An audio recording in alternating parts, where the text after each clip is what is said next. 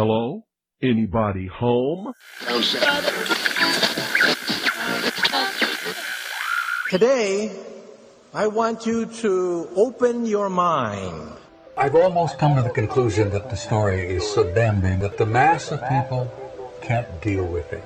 We are in process of developing a whole series of techniques to get people actually to love their servitude. We face a hostile ideology, global in scope, atheistic in character, ruthless in purpose, and insidious in method. For we are opposed around the world by a monolithic and ruthless conspiracy that relies primarily on covert means for expanding its sphere of influence. To change the minds and the attitudes and the beliefs of the people of the world, especially the United States, to bring about one world socialist totalitarian government. The potential for the disastrous rise of misplaced power exists and will persist. It has patterned itself after every dictator who has ever planted the ripping imprint of a on the pages of history since the beginning of time. If you can get people to consent to the state of affairs in which they are living, then you have a much more easily controllable society than you would if you were relying wholly on clubs and firing squads and concentration camps.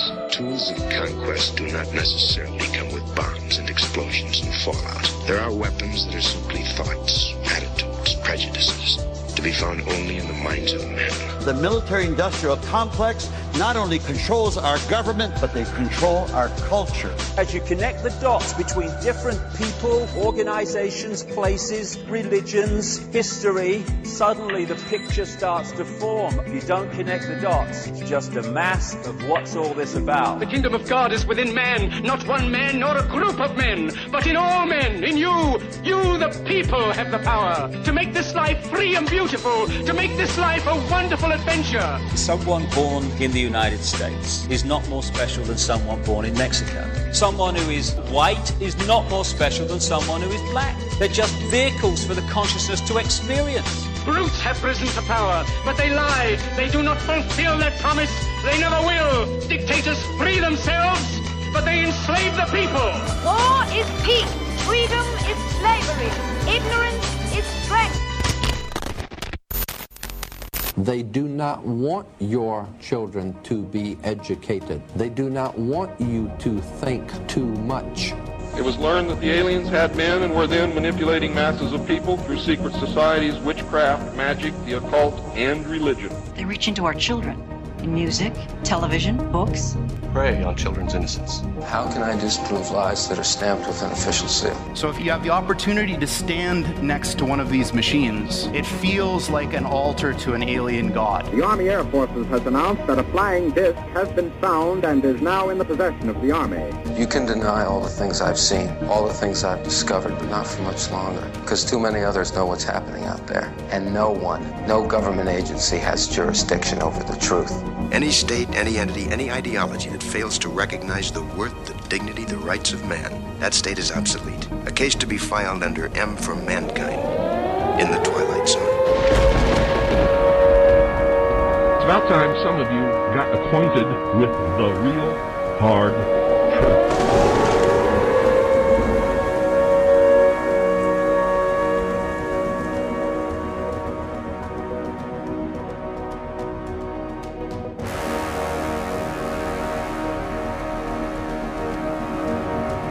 Ryan Gable, your host, and you are listening to The Secret Teachings on The Fringe FM.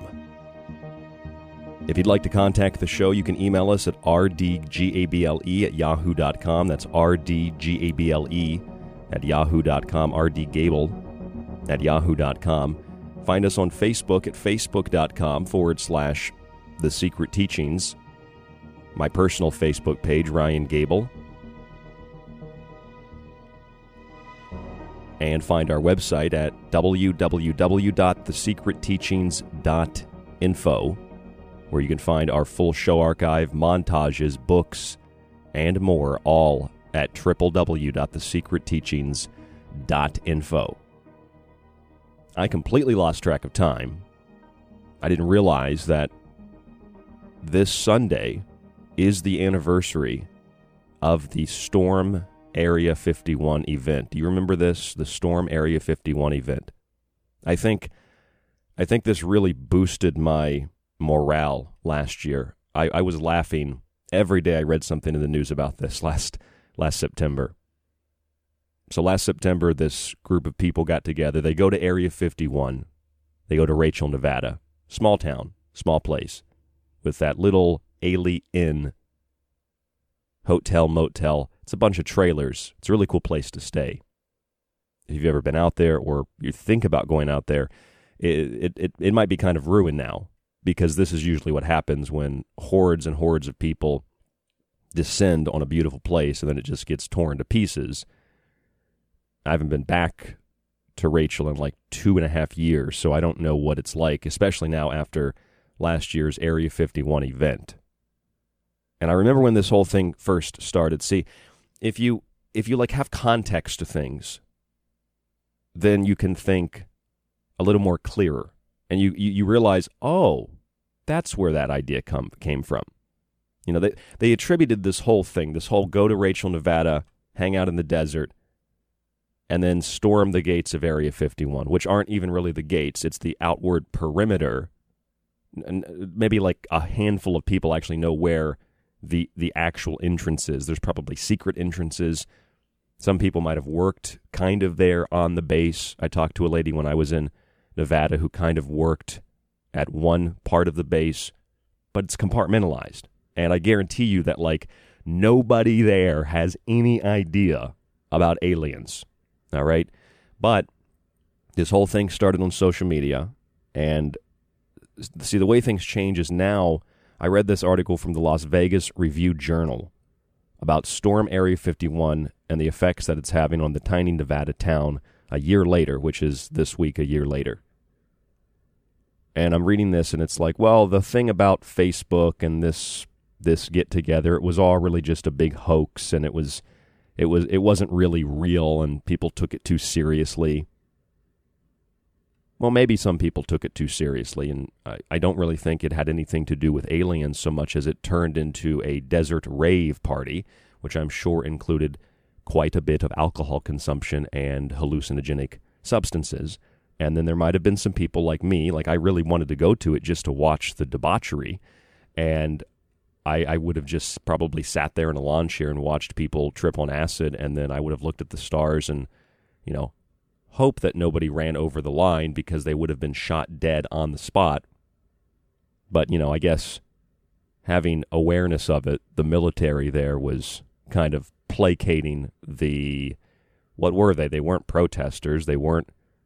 I mean, they didn't cross the line, so they weren't on military property. I, I don't know what they were. They were like a bunch. It looked like when I looked at it, it looked like a rave.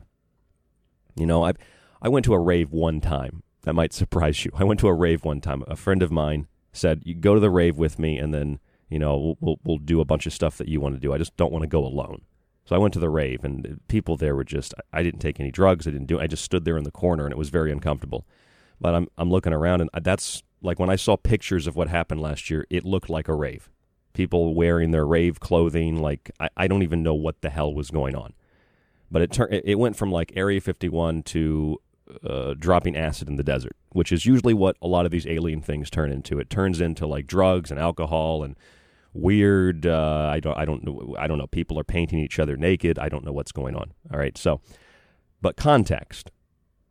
Context is prior to this being put on social media last year, there was a radio host who said we should storm Area 51. And oh, I got all kinds of crap for for saying this, of course,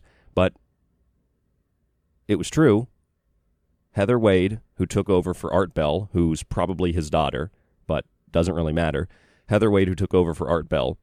Heather Wade, when Art Bell was still alive, was kind of given some guidance by Art Bell. You know how intimately close we were to Heather Wade on L&M and Art Bell on Dark Matter.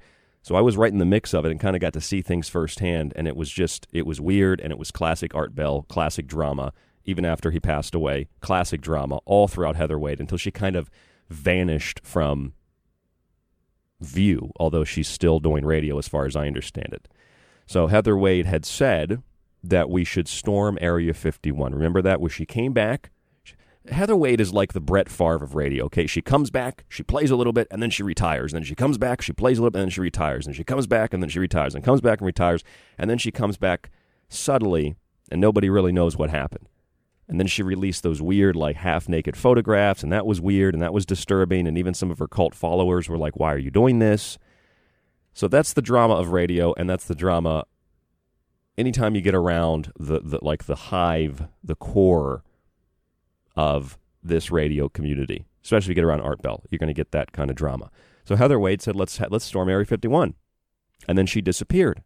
But we know why she said that. It was because she needed a publicity stunt, and that was, you know, it's not a bad thing. That that was thanks to Art Bell. And then I remember saying that I, I was all over Bell Gab, and some of you might remember that we we were all over Bell Gab, and they were talking about us, and you know how we I released all the Skype messages and emails with with the Neelys from that publishing company on L and M with Michael Vera. and then that network just sank because, I mean, I I'm just, I guess I'm just like a robot. I guess I'm just like a Spock. I just, hey, this is the information. This is what happened. This is honesty, and publish it, and there it is. It's not doxing. It's like, well, here's what they said. Here's what I said. They lied. End of discussion. End of story. So when we went through all that with Heather Wade and with Michael and all of uh, L and M, and uh, Heather Wade is doing her thing, and you know before Art Bell died, and she says, "Let's storm Area 51." Let's storm Area 51. And we know that, you know, this is a publicity stunt that she got probably the idea from Art Bell, okay? It's no different than when Jimmy Church left Dark Matter and he had to go make up something in order to have publicity when he went on to host Coast to Coast. Okay, it's not a bad thing. It's just, it's obviously a publicity stunt. It's obviously PR.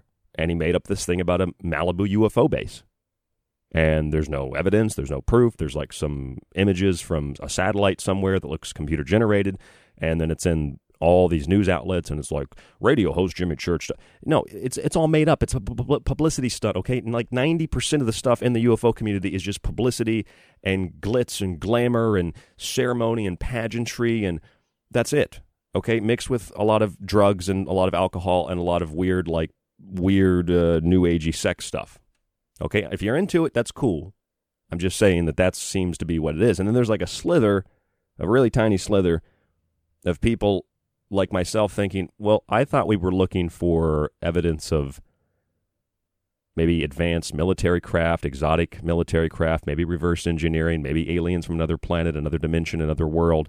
I didn't realize we needed to take acid and have an orgy and then paint each other naked or paint each other. Actually, that people paint each other with like neon colors, you know, in the desert and then dance around fires. And I don't know what's going on. Like I said, I don't know what that has to do with aliens, but it just turns into a cult. It's it looks like the scene.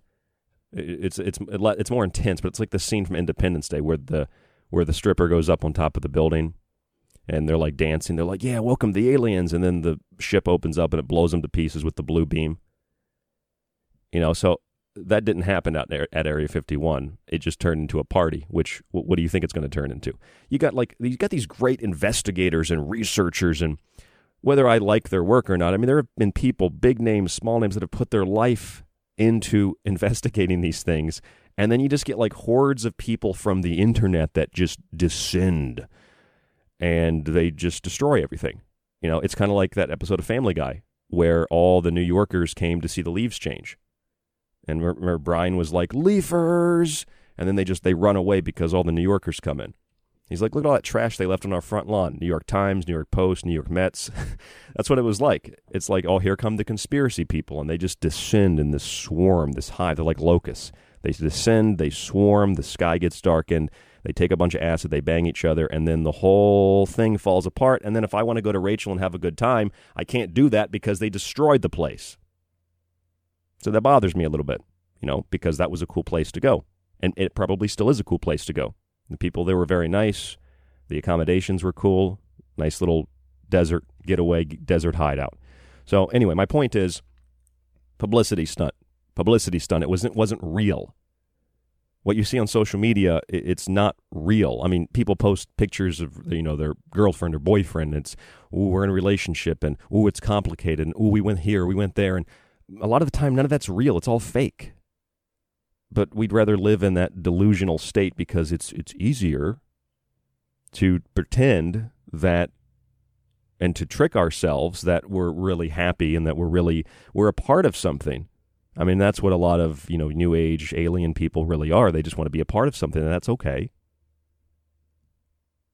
You know, I actually I probably would have been one of those people, but I don't know what happened to me over the years. I just kind of had this like realization probably when I got kicked off my first radio station. I had this realization like, oh, people aren't really concerned in general with like objectivity. They're concerned with defending their faith or their belief or whatever it might be. I, I had to realize that kind of the hard way.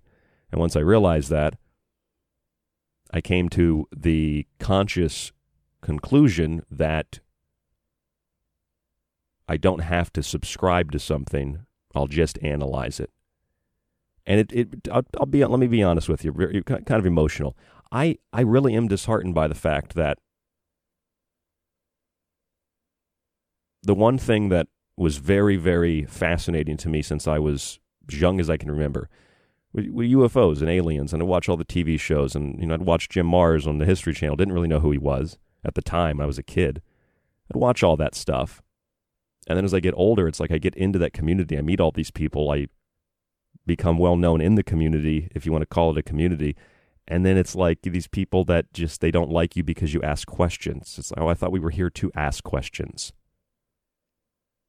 so if i point out well this anniversary of the area 51 storm i'm sure that they're going to have another 20 people might run out there this year they're going to run across the border and get alien artifacts yeah i'm sure that they have all those artifacts right there at area 51 just waiting for you they put them out there on a platter you just walk up and you grab the flux capacitor to the time machine and then you can run back across the border like naruto which is what they said they were going to do. They if they put their arms behind their back and their heads down, they're going to run right into Area 51 and they're going to dodge all the bullets.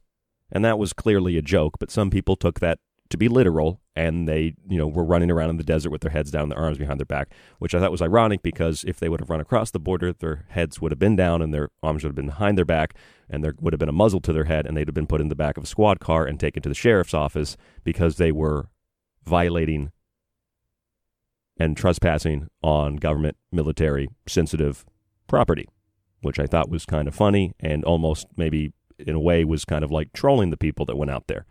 But this started because of Heather Wade. I guarantee you, I'm speculating here, I'll tell you that, but I guarantee you this started because of Heather Wade and Art Bell. That's where it came from.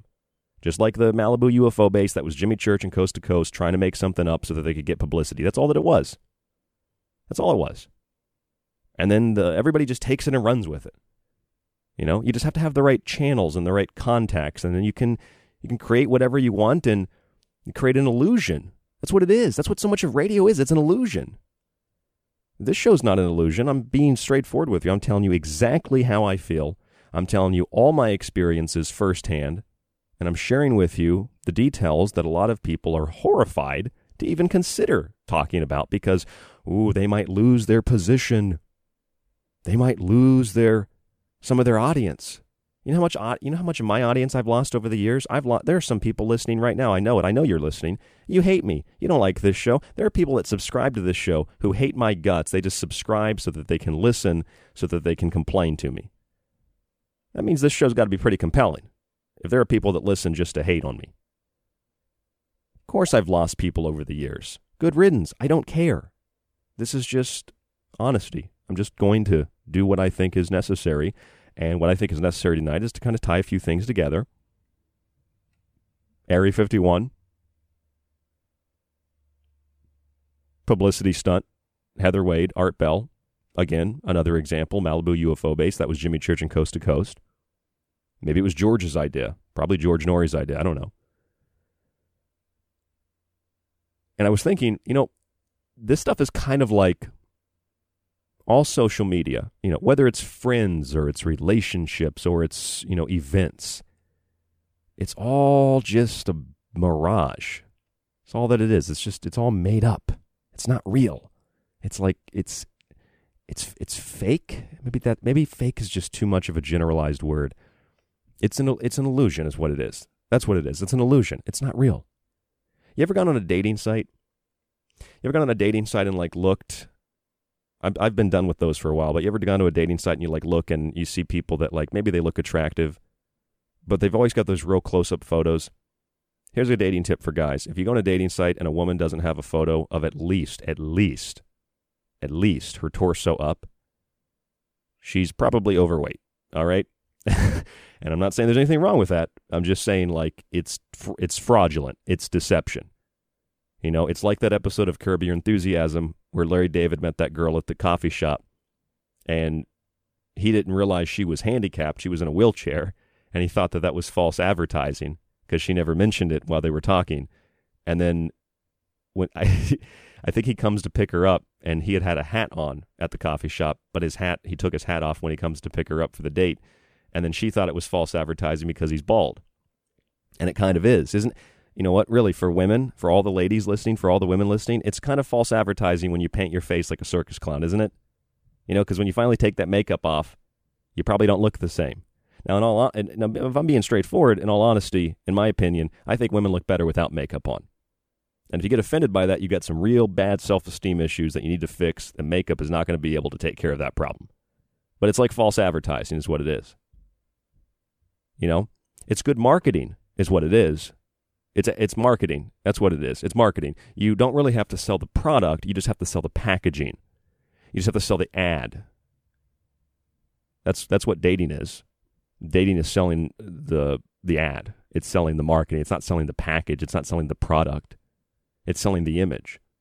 Because people know that deep down, psychologically, they understand how these kinds of things work, and that's why you get players and people that are able to manipulate others into relationships or whether that's, you know, sexual or whatever, and get what they want out of the other person and suck them dry like a vampire because they know how to manipulate and deceive. And people get so accustomed to that, so used to it, they don't re- they don't they don't understand that there are other people that don't act like that, but they're really they seem to be truly in the minority. And then other people think, well, I guess if I want to have a connection with somebody, I have to act like this. But it's just it's easier. See, the thing is, it's easier to be damaged and traumatized and not have to work on yourself and be better.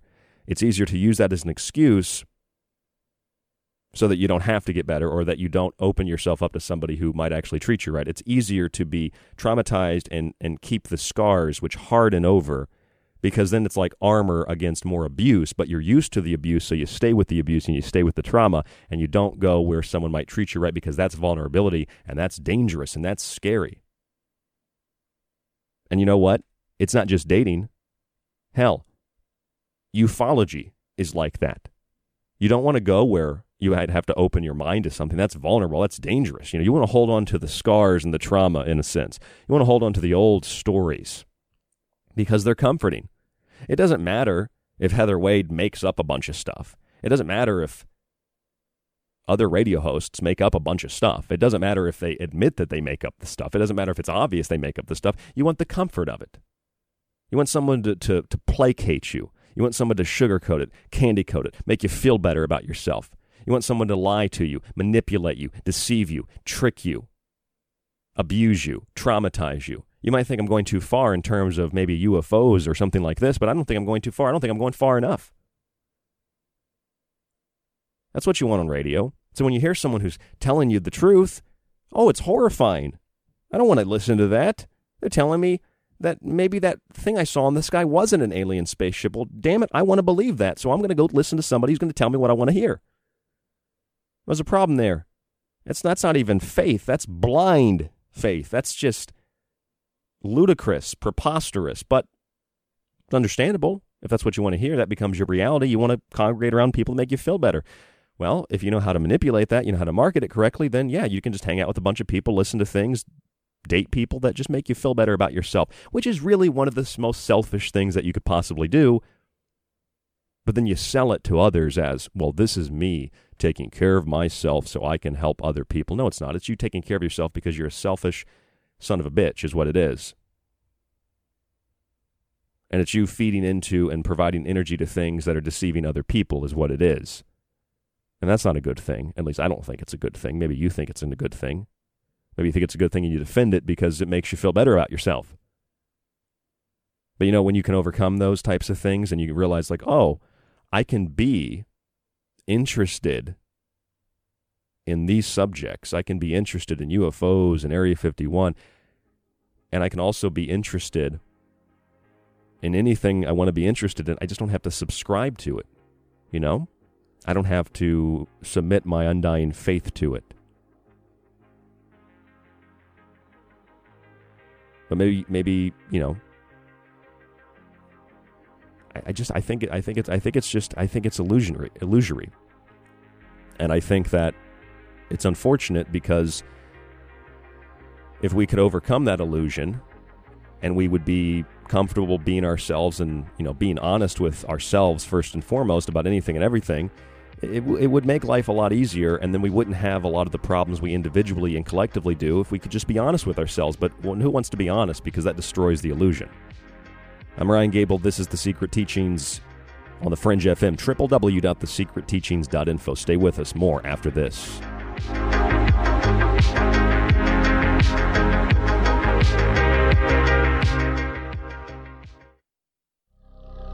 This is The Secret Teachings. To contact the show, to share information and your opinion, or give recommendations, email rdgable at yahoo.com. Visit the Facebook page at facebook.com slash The Secret Teachings or our website, thesecretteachings.info.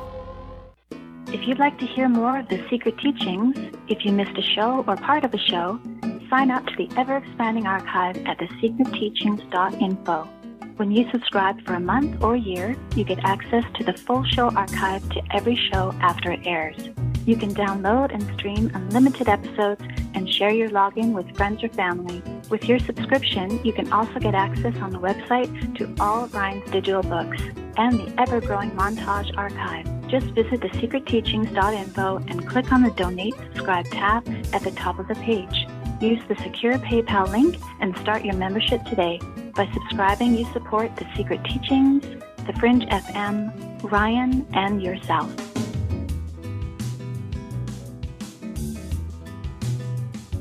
Alex Hi, I'm Alex Exum, and you're listening to KTLK The Fringe FM. The Secret Teachings t shirts are now available through TeePublic and the show website at thesecretteachings.info. Whatever your color or size, check out the full selection on our website. Shirt designs include the Secret Teachings logo, our Occult Arcana shirt, the infamous Mothman, and of course the Blue Chicken Avian shirts, among others like the Paranormal Desert shirt. Check them out on TeePublic by searching for The Secret Teachings or simply visit thesecretteachings.info and select the merchandise option at the top of the page.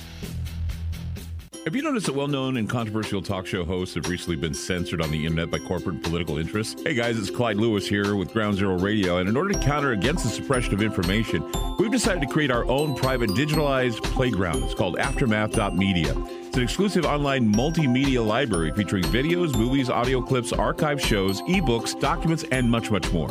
Our news aggregator, Nucifer, provides current news relating to many of the topics we cover.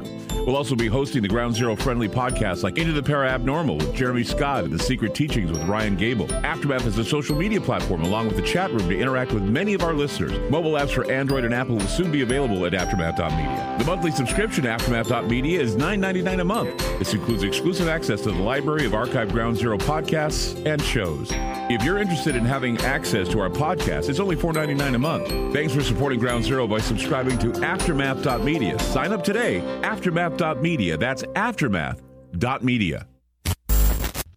If you're interested in all things that include the occult, from witchcraft to voodoo, and from mythology to alchemy, then why not check out the book Occult Arcana, complete with hundreds of beautiful images? Maybe you want to look at technology, black goo, UFOs, and demonic pacts made in the entertainment industry. Check out the technological elixir, black goo, transhumanism, and invoking AI. Or if that's not enough and you want a practical look at food, lifestyles, and ingredients, even those in your pet food, with free solutions to better health, then check out Food Philosophy.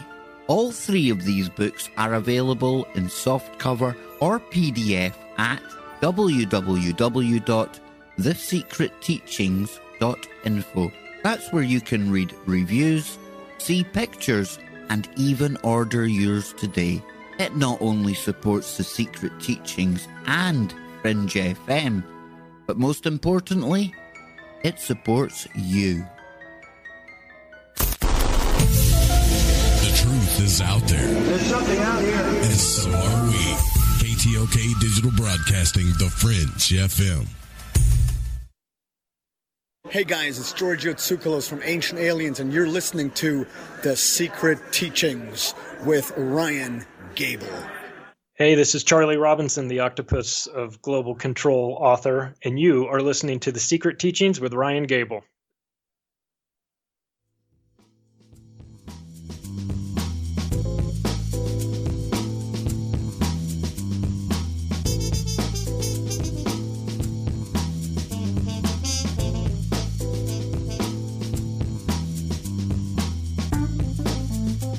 I'm Ryan Gable, and you are listening to The Secret Teachings on the Fringe FM.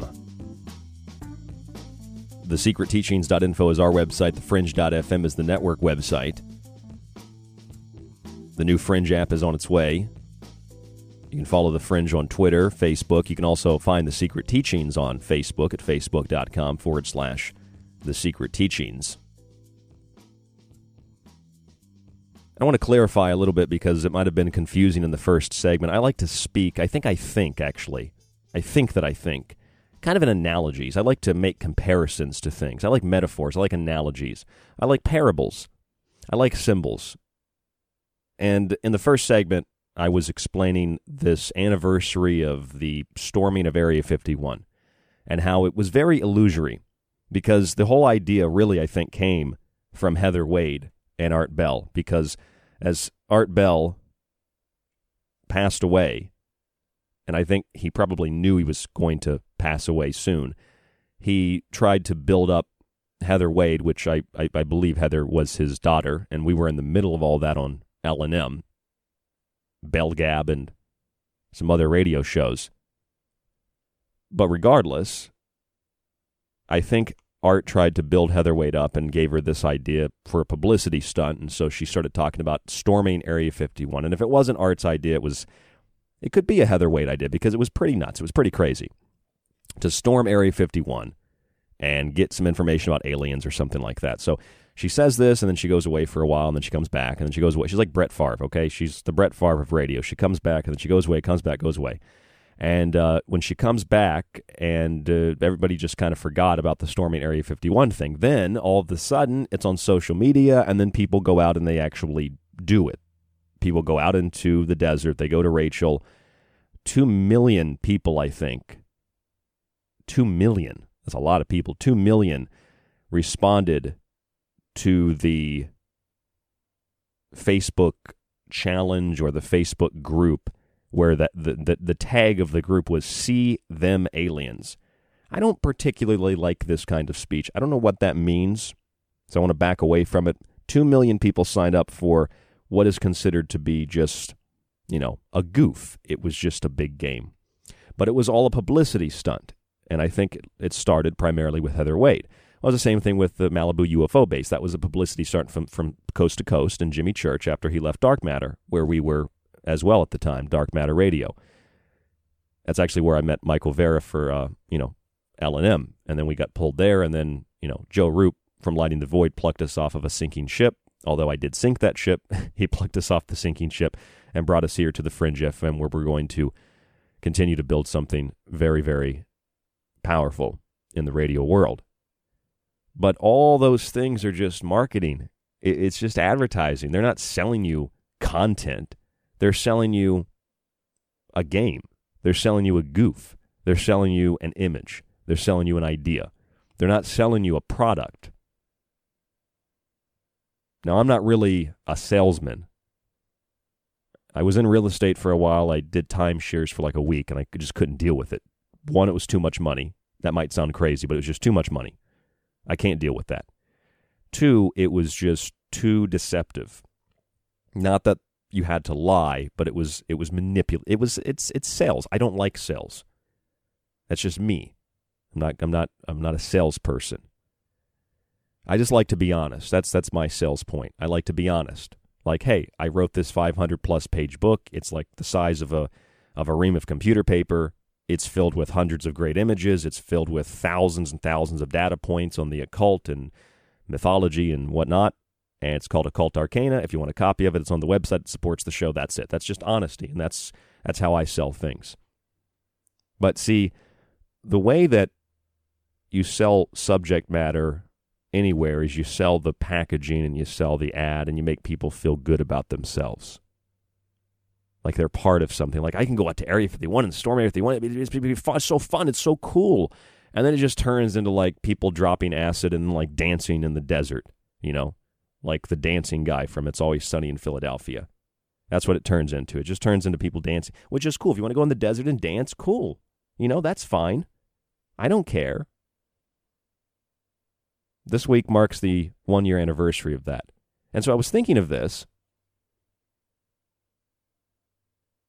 And I started thinking of how similar it was to dating. It's very similar to dating because people don't sell who they really are. They sell this this image of who they are. They sell the packaging they sell an idea. They don't sell who they really are. You don't get to know who someone really is until much, much later. And then, oops, it might be too late if you married them or if you were in a relationship with them or you're living together or whatever.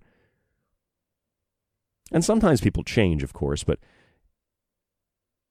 if you don't get to the bottom of it soon, you end up sometimes in a bad situation unless you really love that person. Then, as you get to know them and you learn to love them and understand them, then it's then it's something that just naturally kind of becomes something that you can you can learn and you can grow together.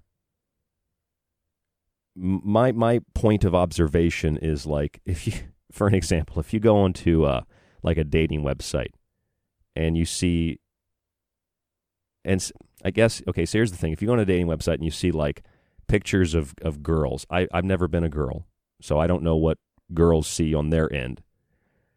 I had, I had a friend one time that showed me, and the way that guys take pictures, it just looks ridiculous. You know, shirts off in the mirrors, and you know they're advertising monster hats on their head. I mean, that's like more trailer trash if you're out in the country.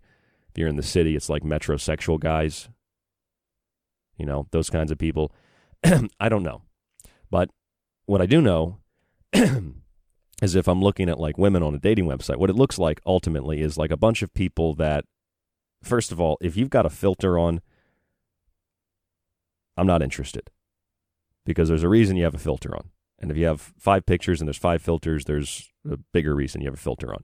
If you have the camera zoomed into your face and you have fish lips, not interested. If you have the camera on your face and every picture is of your face, not interested because I know that you would need a wide angle lens to capture the rest of your body. Not interested. We're moving on. Now, that's me. That's my preference. You can call it whatever you want to call it. That's my preference. I'm not into, you know, I don't know. I'm trying to think of an insult. I'm not into to walruses, whales, sea animals, something like that. I'm not into that, okay? So here's the problem that I have. If you express that as a guy, it's looked at as being negative. Like you're demeaning another person.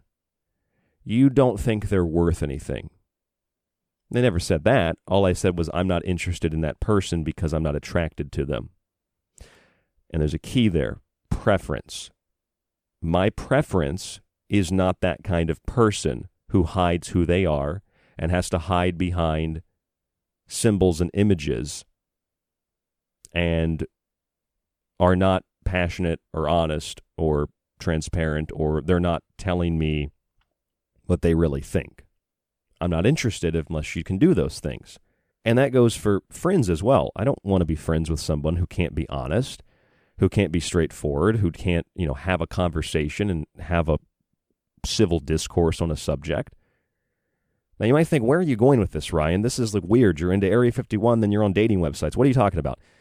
Well, well, you could you could combine those together and go to uh, that We Are Not Alone George Noory website where everybody's got like physical disabilities or something. I don't, know, I don't know what that is. But you could go to that website if you want to combine the two together. My point is, you're selling an idea, it's not real. And so a lot of people think that people think that I'm all kinds of things, right? And I don't try to put off an image, but people think I'm a lot of things. People think I'm a jerk because I said, "Hey, look, this Area 51 thing, it was started by Heather Wade. It's it's just it's just a thing, okay? It's not real. It's a publicity stunt." Malibu UFO base. You must hate Jimmy Church. No, uh, I just think that it's made up thanks to George Noory and Coast to Coast, or some producer there that said, "Hey, we got to make something up so you get publicity when you come to C2C." That's what it is. It's just it's just a raw fact. What do you mean by that? Uh, I mean it's just it's just a fact. That's what that's what I mean by it. Well, you don't you don't have some underlying implication there, sir. No, it's just a fact. Are you sure? No, I'm pretty sure it's an observation.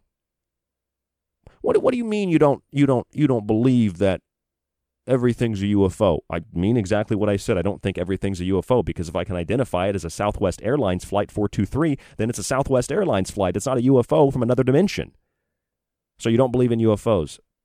Didn't say that. See, people are so absorbed in their subscriptions and their faiths, and they're so absorbed in protecting themselves.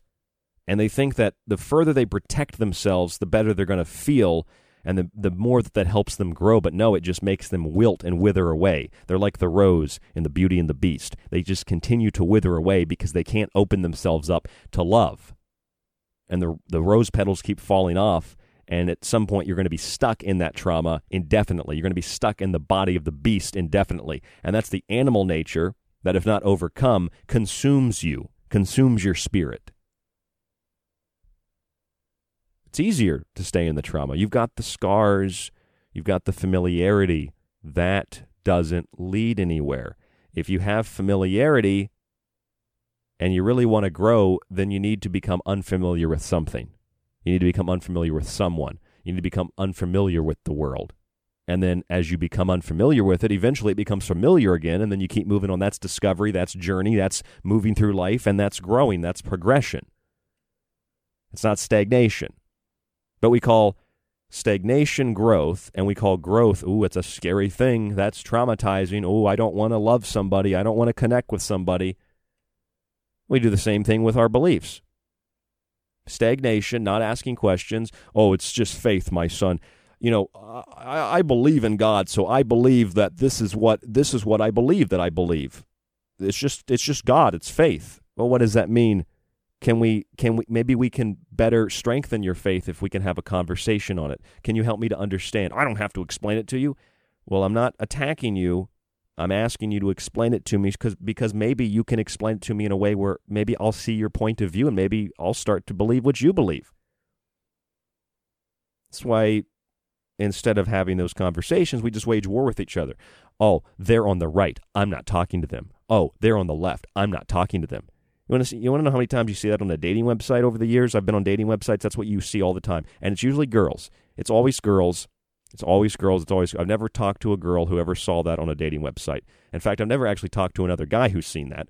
But it's what I see on dating websites. It's like if you, if you voted for Donald Trump, don't message me. What does that have to do with anything? Well, that just shows you. It shows me what kind of person you are if you'd vote for Donald Trump. Well, you mean I'd rather like be an American and not a global citizen? Oh, it must make me a horrible person. Oh, I don't want total decay and anarchy in the streets. I'd like some level of law and order. That makes me a, such a horrible person. People think I'm a lot of things. They think I'm a jerk. People think I'm a lot of things. They think I'm a Nazi, which is ridiculously laughable. And people think that I hate fat people, which is a weird thing to say. I don't know why people think that. Oh, Ryan, well, you, you say things that are jerky. Yeah, sometimes they're tongue in cheek, sometimes they're a joke, sometimes I'm trying to be a jerk to prove a point, which might prove your point that I am a jerk.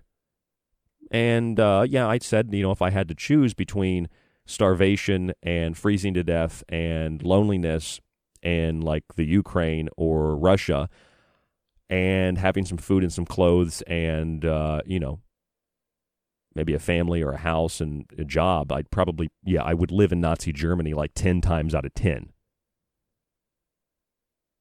Course. Oh, you're saying you're a Nazi. No, I would just go where I'm going to probably be taken care of more if I don't have any other option. And then, oh, you hate fat people. No, I don't hate fat people. I just, I think fat is funny in the same way that I think anorexia is funny. And I actually think that if you're going to make fun of anorexic people and you're going to make it a medical condition and put anorexic people into mental houses or hospitals to eat, then I think you should be putting obese people in mental hospitals and and and and hospitals in general to to not eat. Somehow, not eating enough is a mental disorder, but eating yourself to the point of death is not a mental disorder. Don't you think that's like a double standard, or we're missing something? I mean, I was talking a couple of weeks ago on the show about how in Mexico, three quarters of the population is obese. How does that continent not sink into the earth? Three quarters is obese? And you're worried about COVID 19? Do you know what comes along with obesity? Diabetes, heart disease, cancer, extreme, constant, consistent, everyday, 24 hour, seven day a week 12 months a year inflammation that wears down your joints and your bones and your muscles, your body consumes itself. And they say, no, that's anti fat. And so I came across this thing. It's like a whole fat body movement acceptance thing. And I'm sure you've heard of body positivity. I never really quite sh- was quite sure what that meant. But now there's a new thing fat acceptance.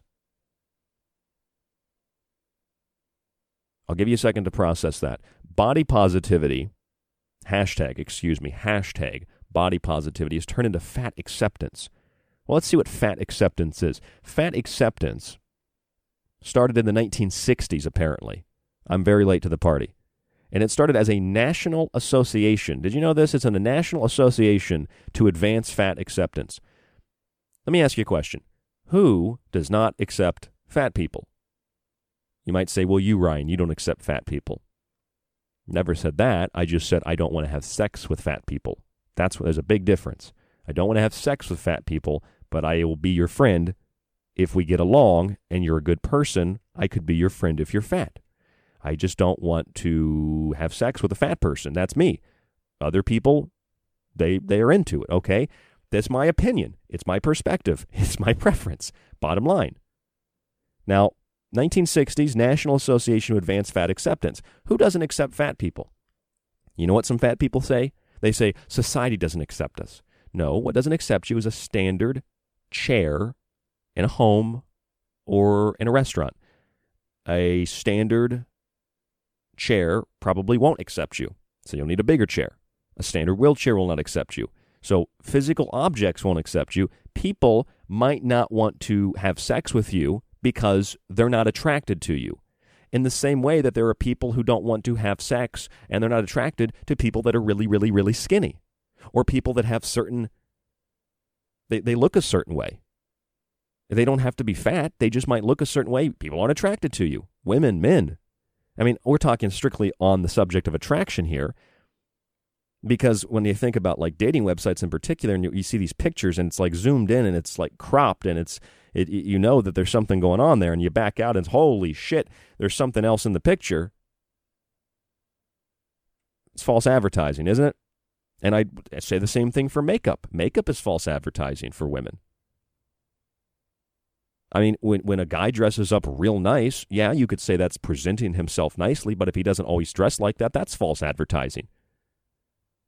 And maybe it's an okay, acceptable thing and it's not a, a, a moral issue. Probably isn't a moral issue. You want to show yourself off at your best? I think there should be dating places where you go and you look the, the, the, the worst you could possibly look. I'm serious. You look the worst you could possibly look. And then when you meet someone who looks the worst they could possibly look and you're into them, then you know you've got something. And then you can go home and then you can look really nice and you can go out to dinner and have a good time. Then you know that the person looks good when they look good and they look good when they look bad. That's how it should be. Maybe I'm just too ideological minded on this subject. But fat acceptance, I guess there are people that don't accept fat people. So the National Association to Advance Fat Acceptance, like I literally started as a movement in the 1960s. And you know what happened in the 1960s? The whole free love, man, and drugs and alcohol and rock music, man. You know, the intelligence agency run counterculture to demoralize and destabilize society, which continues today. That's where it started. So no wonder it started in the 1960s with the NAAFA. That's what it is. It's not the National Association for the Advancement of Colored People. It's the National Association for the Advancement of Fat People, for fat acceptance. So if you define fat acceptance as like, well, I don't really want to see that person naked, so I don't want to see that person naked. That's a preference. Well, you don't accept that fat person. No, I didn't say that the fat person should be shot in the head and buried in a double wide coffin. I said I don't want to have sex with them. I'm not interested in them. All right, if we're talking strictly from an attraction point. But ho- hold on a second, because the NAAFA which has been around for decades, since the 60s, has turned into a social justice movement aiming to make body culture more inclusive and diverse in all its forms. There's a tremendous amount of diversity in obesity. Three quarters of Mexico, obese. Large portions of Asia have become obese while consuming a Western diet a 40 to 50, somewhere in the middle there, percentile of the U.S. population is obese to morbidly obese, and one in five children are obese. You got a pretty large variance in you know diversity and inclusiveness and so I guess what I'm really getting at here is, you know, through the false advertising all this, that's what this stuff is. Even the NAAFA is false advertising because they're like, well, we just want to be accepted. No, you don't. What you're doing is you're using fat people. See, you hate fat people, Ryan. No, I don't. I'm telling you that if you're fat and you are part of this movement or you know someone who is, it's just like being gay or queer or les or trans or whatever. It's just like being a Jew you don't understand apparently that your movement, your Jewishness, your queerness, your fatness, it's being used as a shield against against offensive weaponry. It's being used as a shield to deflect criticism.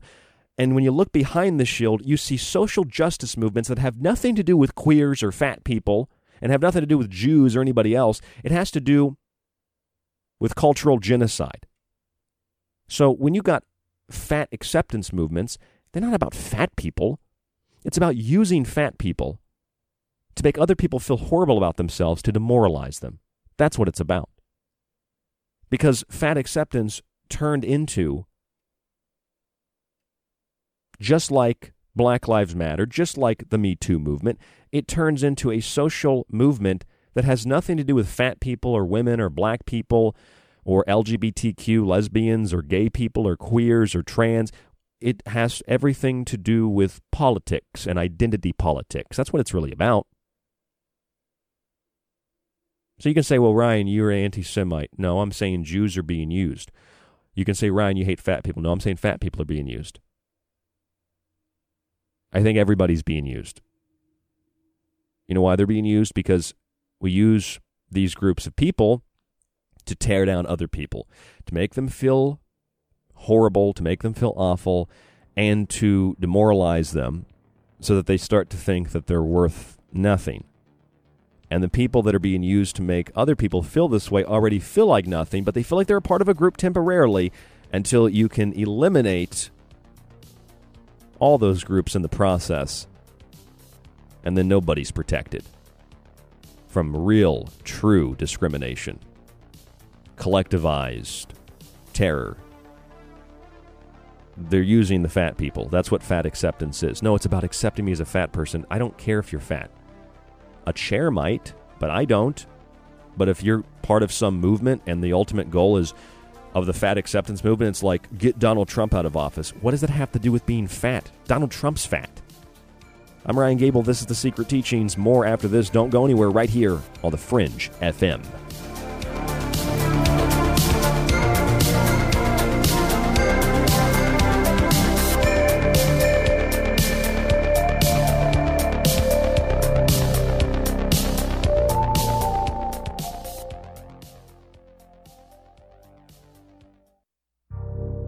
You are listening to The Secret Teachings. To contact the show, to share information and your opinion, or give recommendations, email rdgable Gable at yahoo.com. Visit the Facebook page, facebook.com forward slash The Secret Teachings, or visit the website at www.thesecretteachings.info. You could listen to this And that show is now running all day Friday and all day Saturday on History Channel, which is really amazing. Since I don't know if there's any other show on TV that's doing that right now. So I hate this channel. Or you could listen to The Secret Teachings with myself, Ryan Gable, five nights a week, and join us to explore the outer limits and quarantine zones of history, symbolism, parapolitics, myth, and more. We don't have insiders or some galactic confederation ambassador, but we do have books, memories, critical thinking skills, and an ability to recognize patterns. And we also know a little bit about a lot. But don't take my word for it. I'm kind of like you. I'm a last of a dying breed, a generalist. Find the Fringe.fm Monday through Friday for new episodes of The Secret Teachings or check out TalkStream Live in the Paranormal Radio app. Visit www.thesecretteachings.info to subscribe to the entire show archive so that you can listen, stream, and download every episode after it airs. Subscribers also get access to our montages and digital books. www.thesecretteachings.info and The Secret Teachings Monday through Friday on the Fringe FM.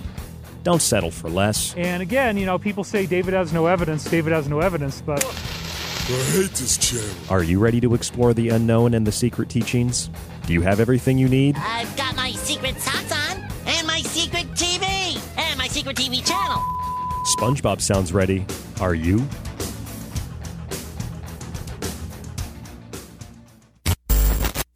So, you love talk radio? Then you'll love TalkStreamLive.com. TalkStream Live is always on, 24 7, with the best streaming talk shows. Find your favorite talkers and discover some new ones. It's free, readily available online or on mobile with any smartphone or tablet. Finding your favorite talk shows all in one place has gotten a whole lot easier. Just go to TalkStreamLive.com. Be sure to download the free apps from Google Play or the iTunes App Store.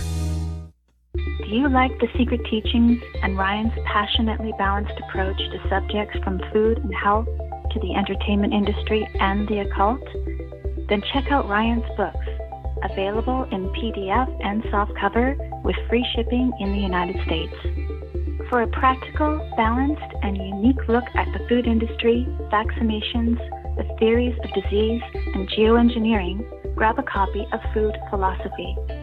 For a deeper look into artificial intelligence, UFO cults, black goo, and pacts made with the devil in the music and entertainment industry, have a look at the technological elixir. Or look for Ryan's masterpiece, Occult Arcana, an encyclopedia of occult knowledge spanning from mythology and science to symbols and sigils, from ritual magic to voodoo, and from comparative religion and psychic abilities to paranormal activity. All three books can be purchased on the website at thesecretteachings.info, where you can read reviews from other authors and radio hosts around the world. Just visit thesecretteachings.info. Hi, this is Laura. I'm from Las Vegas and I listen to The Secret Teachings with Ryan Gable because he never fails to provide us with great information from various topics on which he's done extensive and thorough research to back them. Thank you for all that you do and all your hard work, Ryan, and thank you for sharing it with the rest of us. Join me on a journey where getting lost is the only true destination, where happiness is an illusion. Here, where the past, present, and future all coexist on the same timeline. Welcome to a future where our true re- reflection is only revealed once the screen goes dark. Welcome to the darkness. I hope you find it enlightening.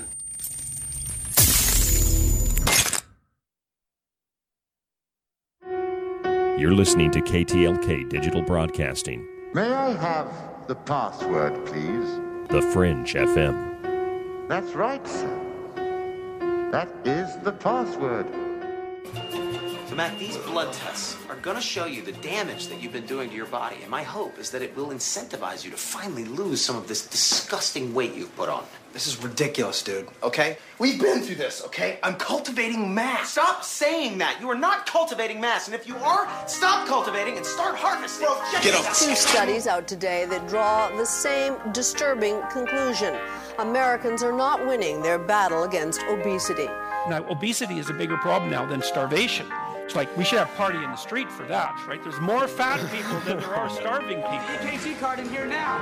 Blood pressure 180 over 110 and still climbing. What's status? He's getting fatter. We can't stop it. Damn. Blood pressure 200 over 140.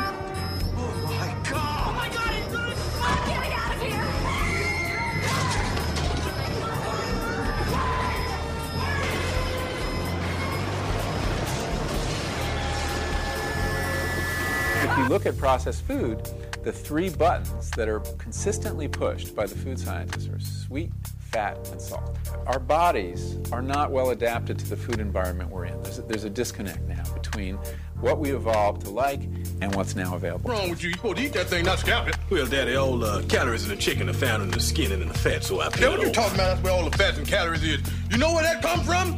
Watching that damn TV. Every time you turn it on, they got somebody in there talking about lose weight, get healthy, get in shape. Get everybody looking all anorexic, talking about that's healthy. I know what healthy is. I'm healthier than you, bro. Well, I, I wouldn't exactly say you're healthy. You have type 2 adult onset diabetes. I'm Wilford Brimley, and I like diabetes. Type 2 adult onset diabetes? What does that mean for me? Well, that means you're going to have to inject yourself several times a day with insulin. Or else you probably need to think about losing a little weight. But I'm healthy besides diabetes. Yeah, and I love that they're putting images out there that we normally don't get to see of bodies that we don't get to see being celebrated. And um, why are we celebrating her body? Why does it matter? Why aren't we celebrating her music? It isn't going to be awesome if she gets diabetes. Diabetes? But there's never a moment where I'm like, and I'm so glad that she's overweight. Like, why do I even care? Get off Why is it my job to care about her weight? And Now you talking about you fucked up my self-esteem. Bitch, it's called And tell you something else. I don't know why everybody trying to lose weight in the first place. Ain't everybody supposed to be the same size. We're supposed to be all different. Big, small, medium, midget. You're supposed to have all of that. Fatty, fat guy, fat Sajak. It isn't going to be awesome if she gets diabetes. Diabetes? How we eat it, which several of our reports found. I'm Ryan Gable. Without thinking. King size, extra large, and super jumbo. Like the family in Republic, Missouri, And this is the Secret Teachings on the Fringe FM. Where the discovery they made upon being watched was they didn't have any idea how many calories they were taking in.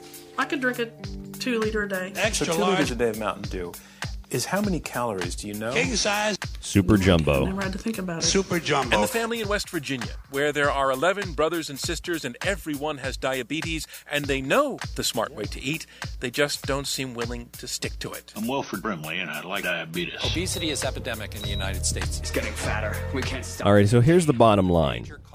In the 1960s, a movement began. And the movement was about fat acceptance.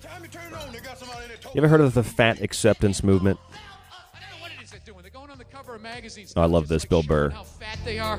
Get off the scale. And everybody's like hyping them up, like, oh my god, that's so brave. Like, what am I supposed to do if I ever see a fireman running out of a building? Oh my God. a baby and an old You're like a lady? fat Like, actress. oh my god!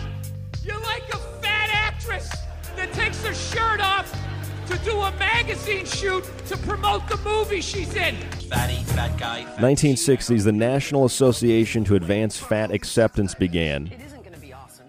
And it turned into a social justice movement aiming to make body culture more inclusive and diverse. What does that mean? Pork fat and cheese whiz, mayonnaise, soaked barbecue, mozzarella, patty melt. Americans will eat anything, anything, anything. Size, extra large, and super jumbo. What does that mean? What does fat acceptance mean? The same language that's used for the fat acceptance movement is the same language used for Me Too. It's the same language used for Black Lives Matter. It's the same language used for any social justice movement. Isn't that kind of odd? Think about that for a second. Fat acceptance is all about inclusivity, diversity, and acceptance. Me Too, women want to be treated equal. They want to be included. They want to be included as part of a diverse community. I'm pretty sure women are already included as part of a diverse community.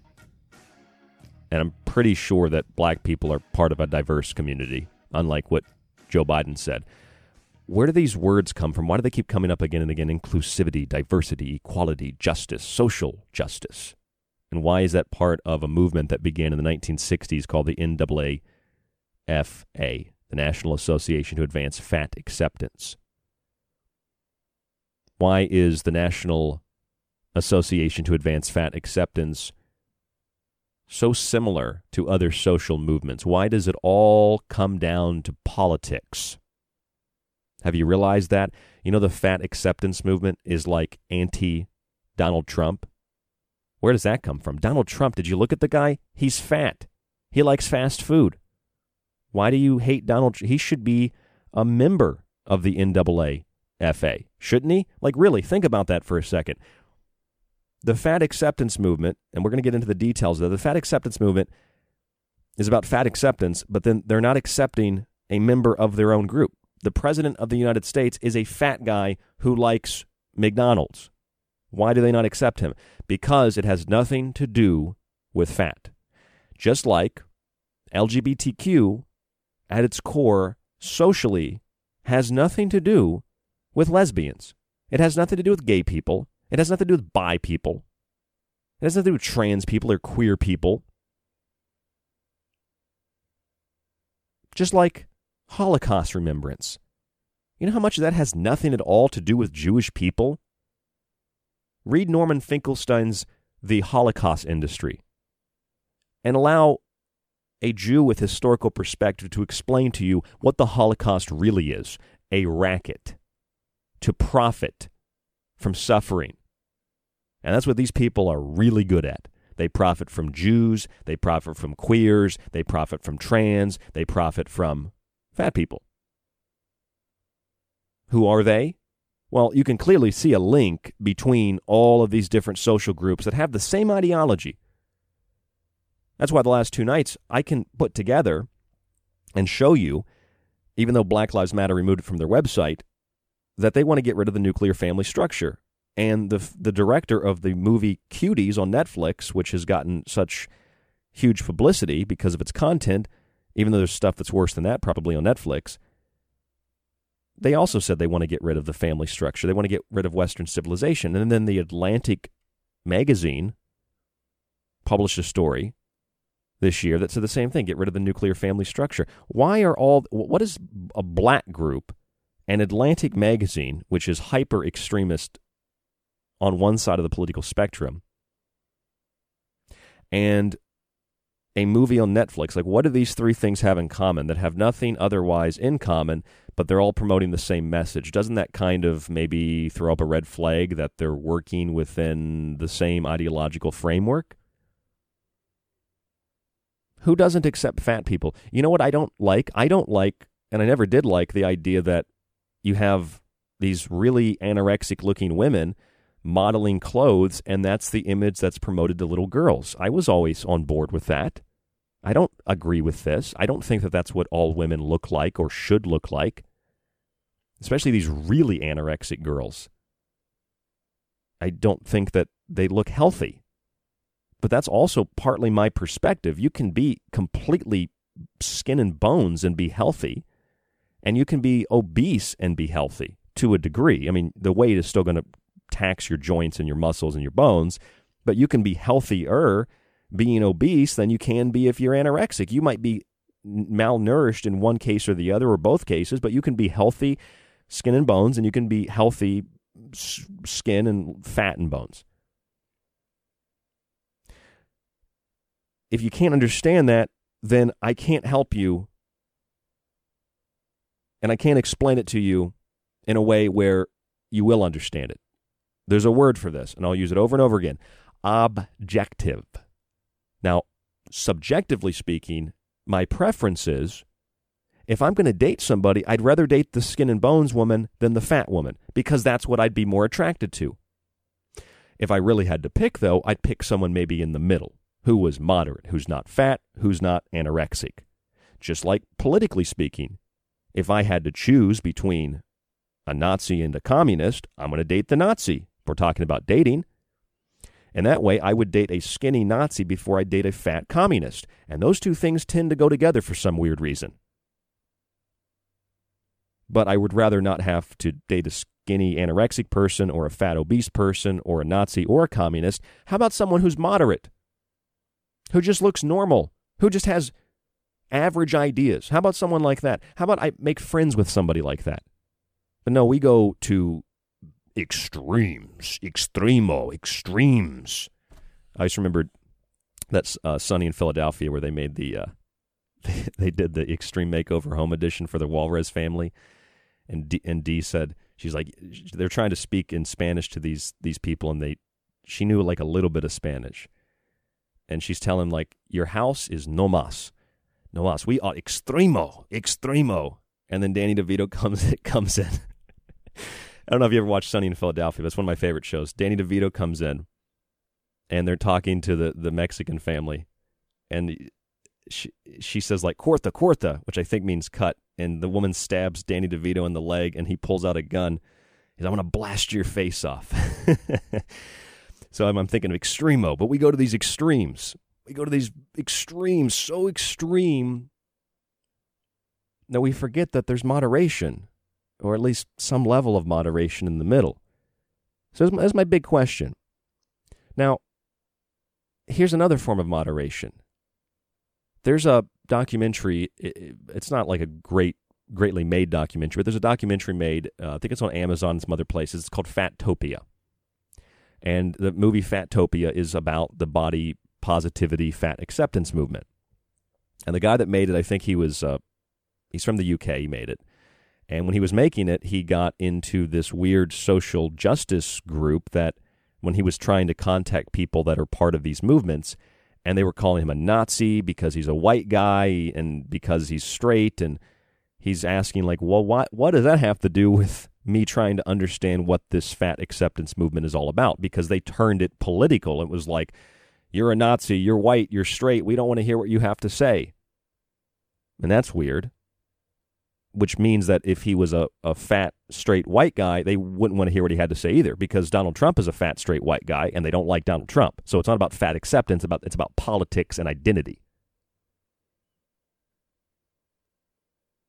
And he's making this movie and he talks to this um, this lady who's like a, she I think she owns like a fashion company or something. She does modeling. And the modeling she does, and she's kind of, you know, she's a bigger woman, but she's not really fat. She's just a little thicker and she is talking to this guy and explaining she's like i don't really think that this body positivity fat shaming thing i don't really she's like i don't really buy into this.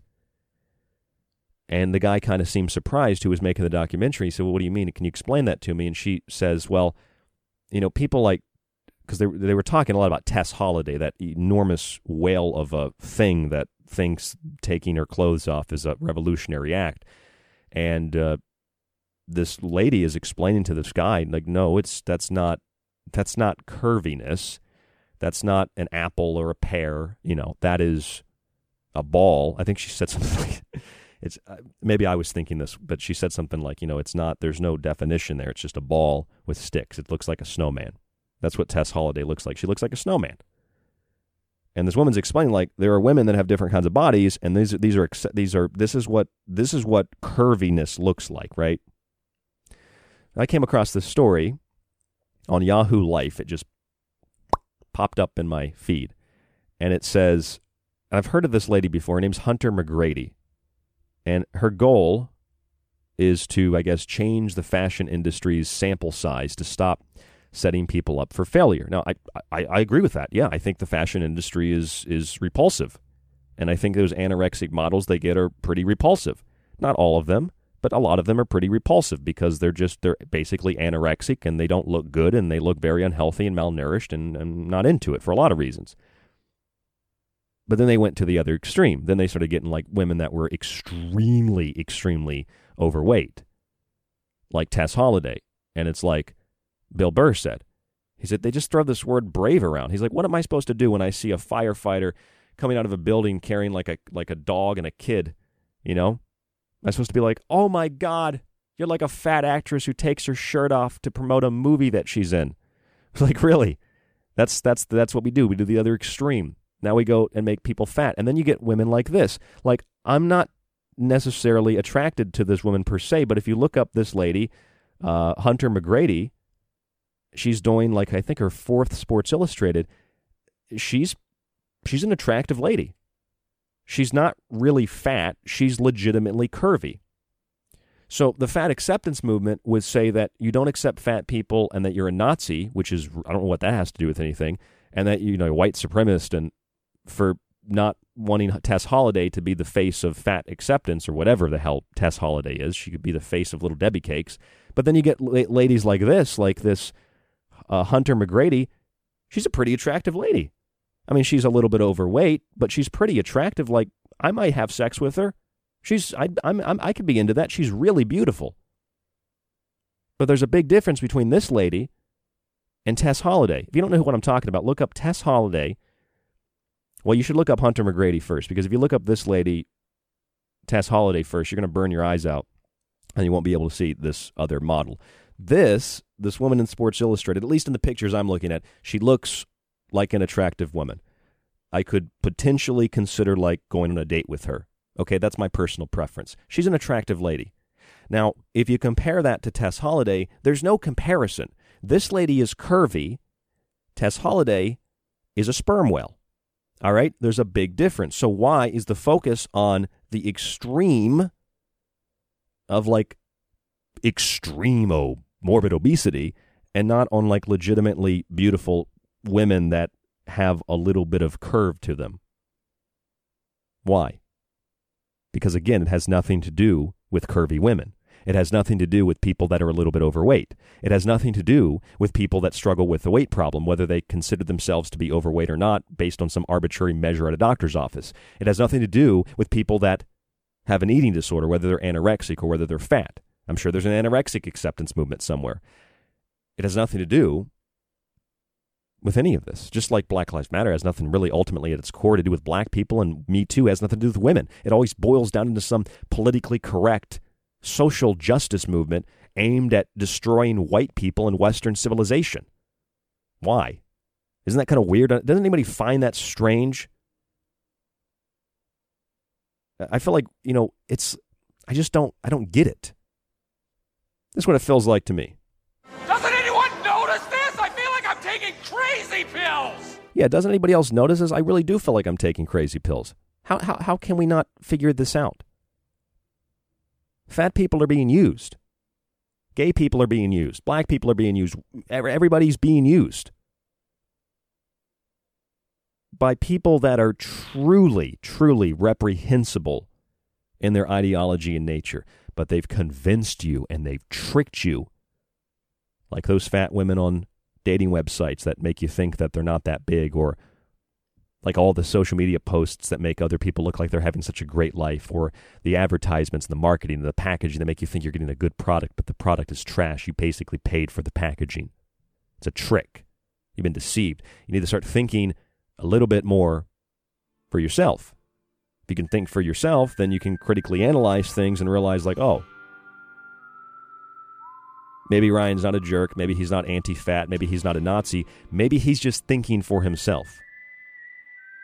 It's pretty scary because then you got to start thinking for yourself, and then you got to you got to open up your heart a little bit, and that's a terrifying thing when you've been abused and used, and it's more comfortable to have everything taken care of for you, and all you have to do is just participate and play the game. This is the Secret Teachings. More after this. Don't go anywhere right here on The Fringe FM.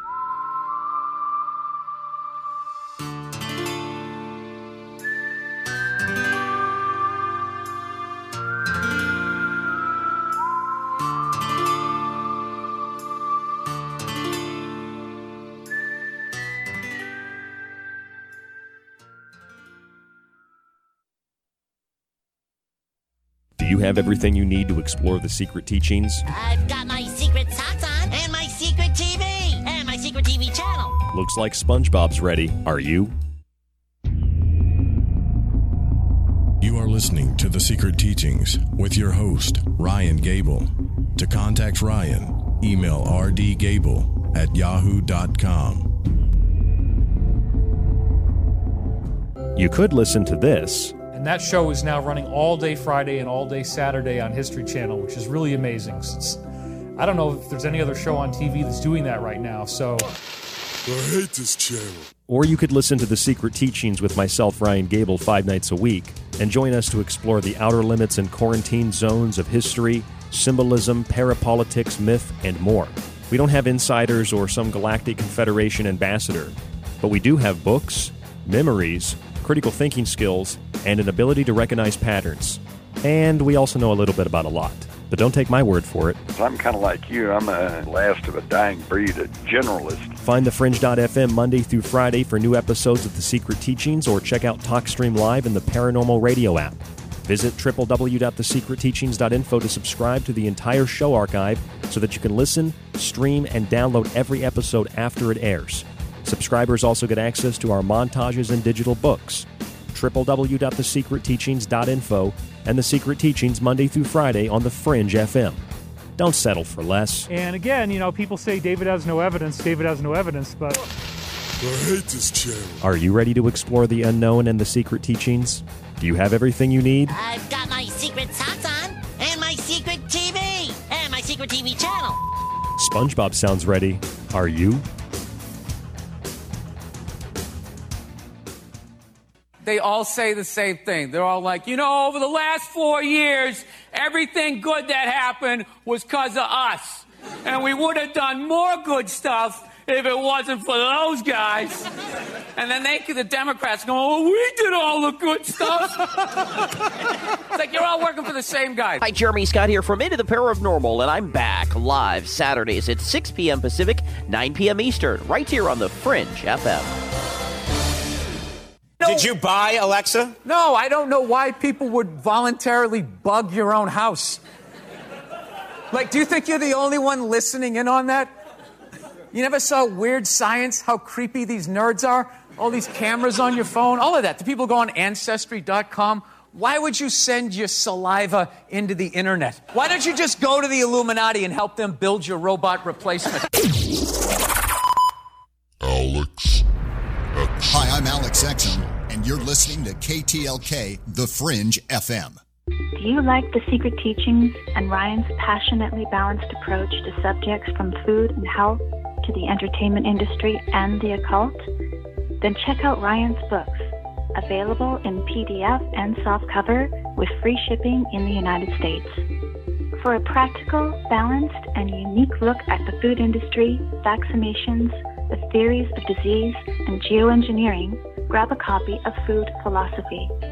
For a deeper look into artificial intelligence, UFO cults, black goo, and pacts made with the devil in the music and entertainment industry, have a look at the technological elixir.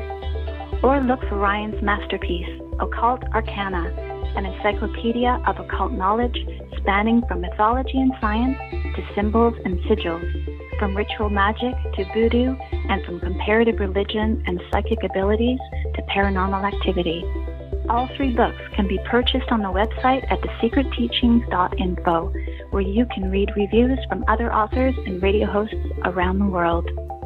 Just visit thesecretteachings.info.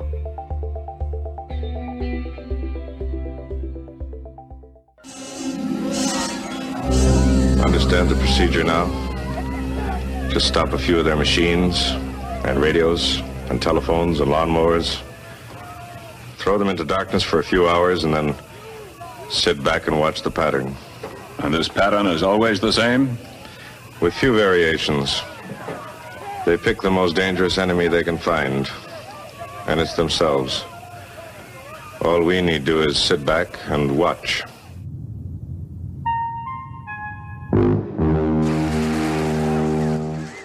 If you're God and you made the whole universe, are you then just going to sit back watching one planet? Maybe that's why the Earth is so puffed up. I don't think he's been watching us for the last couple thousand. When was the last time he reached out? When was the last time he was in a burning bush going, hey, hey, you there, you there with the long curvy stick next to the sheep? I think he's been watching other Earths.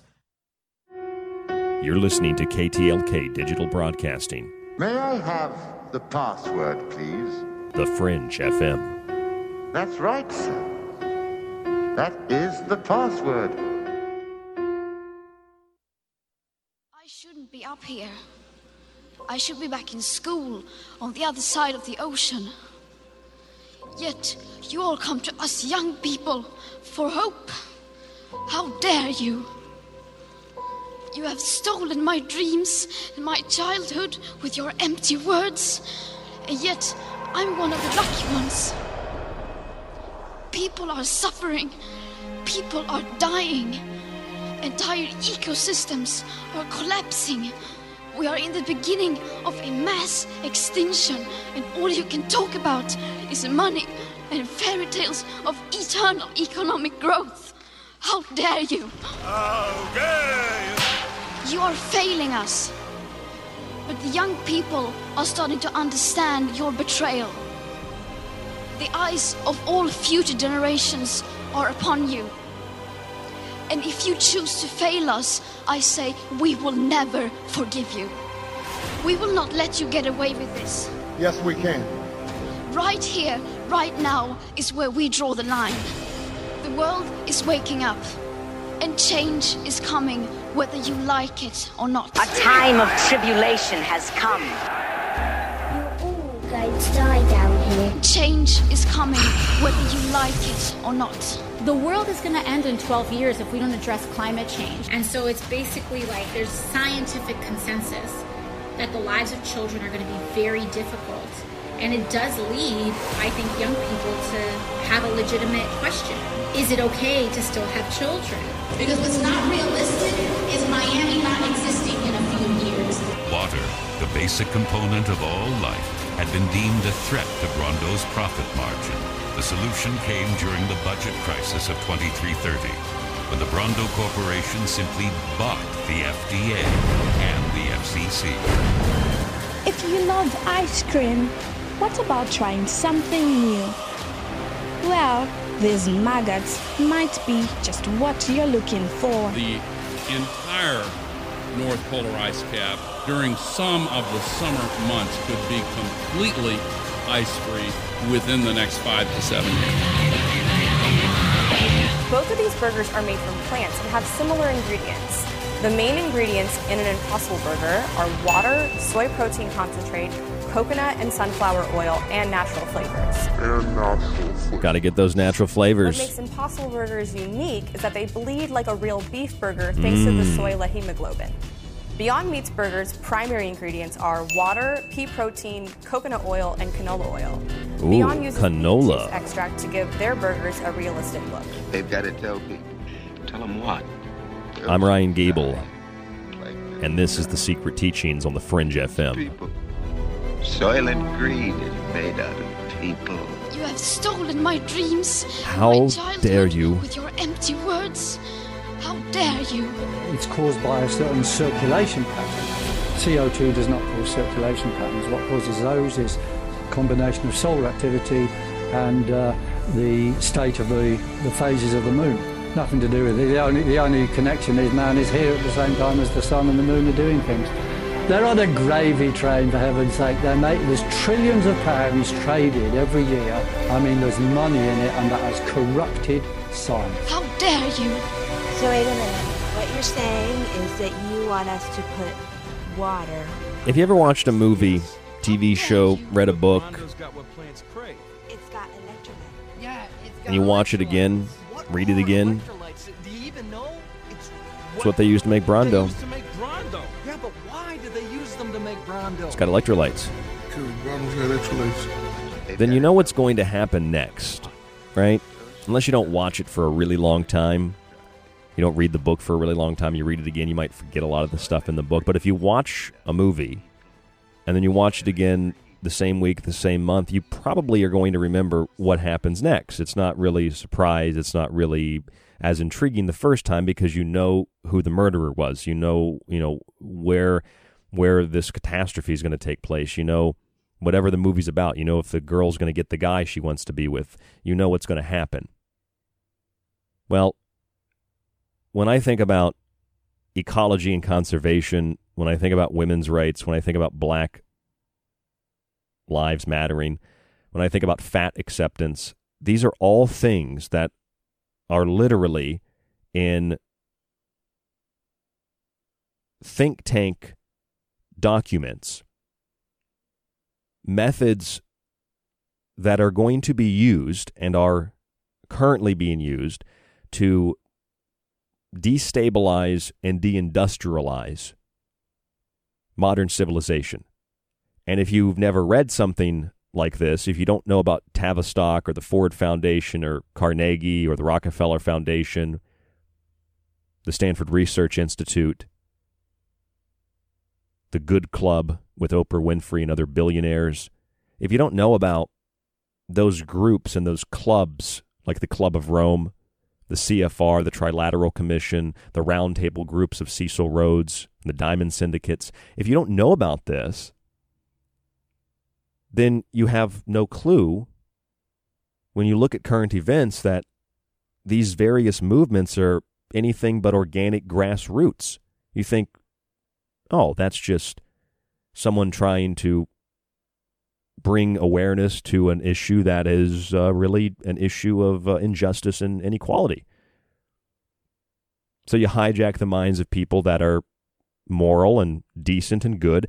And because they're like this, they can't fathom that what they support is something that is actually quite dark and quite oppressive and manipulative and outright evil in some cases just it's an inversion of all things that are good and positive and pure. It's chaotic.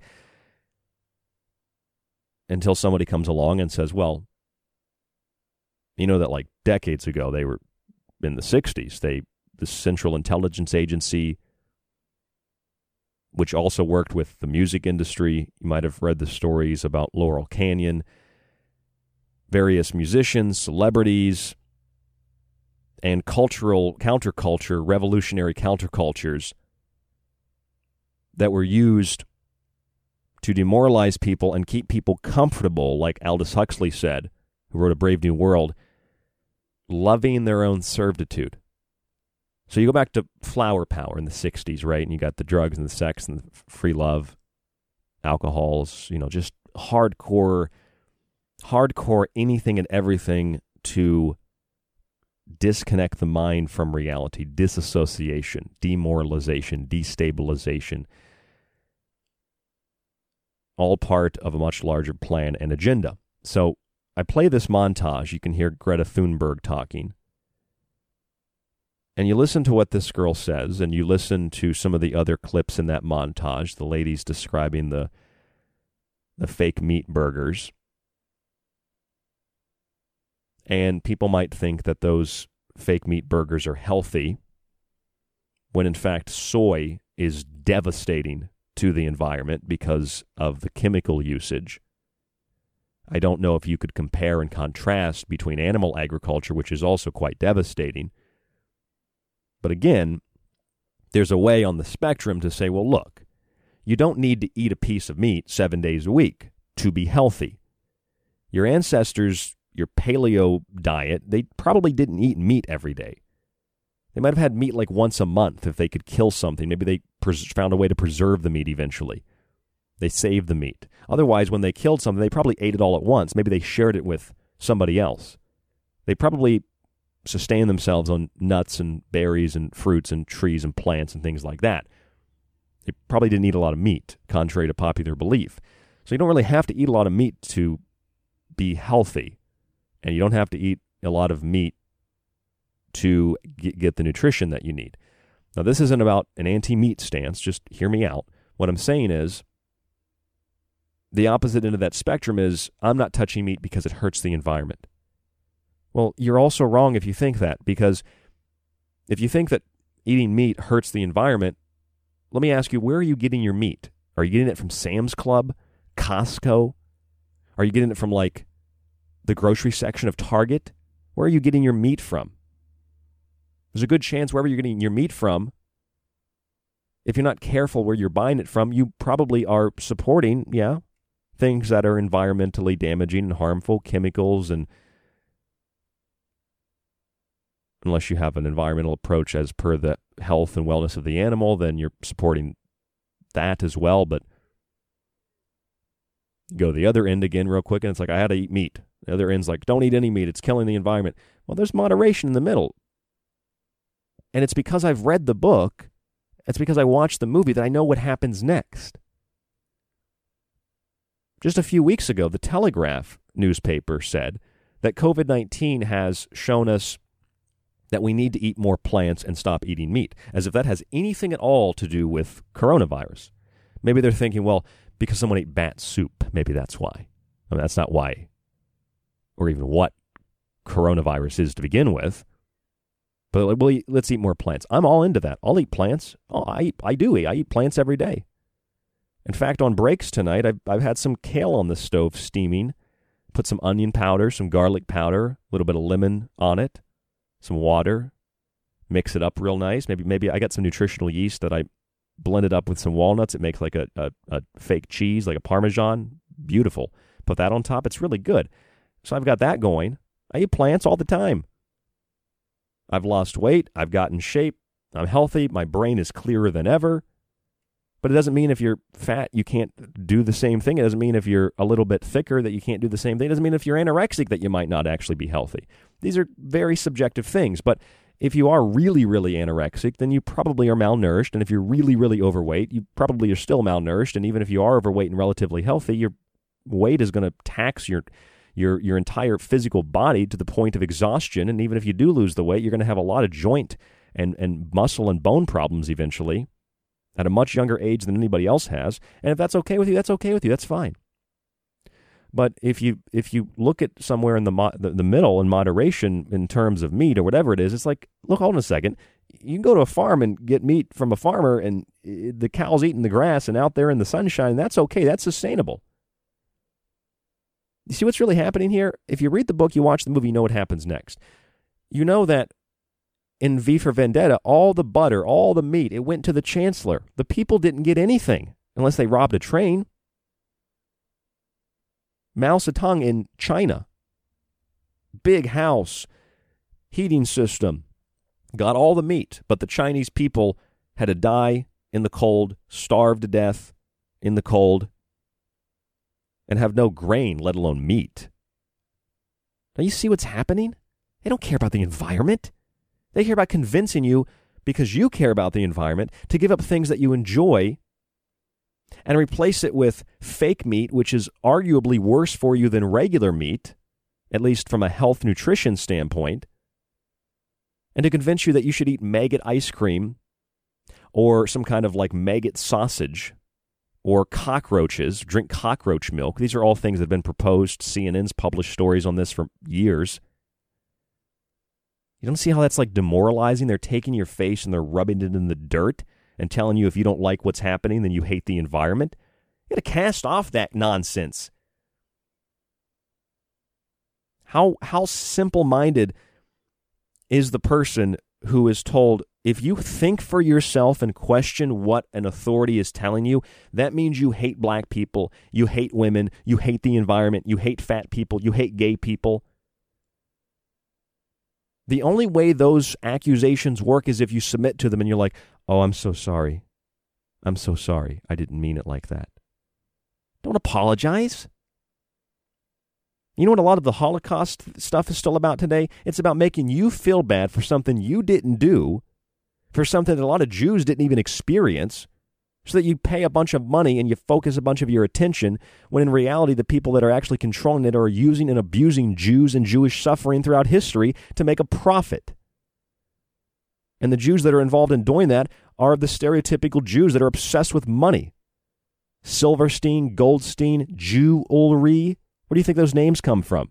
It's the stereotype. It's the same thing in Black Lives Matter, attacking white people. They're predominantly white who don't agree with them. It's like the Ku Klux Klan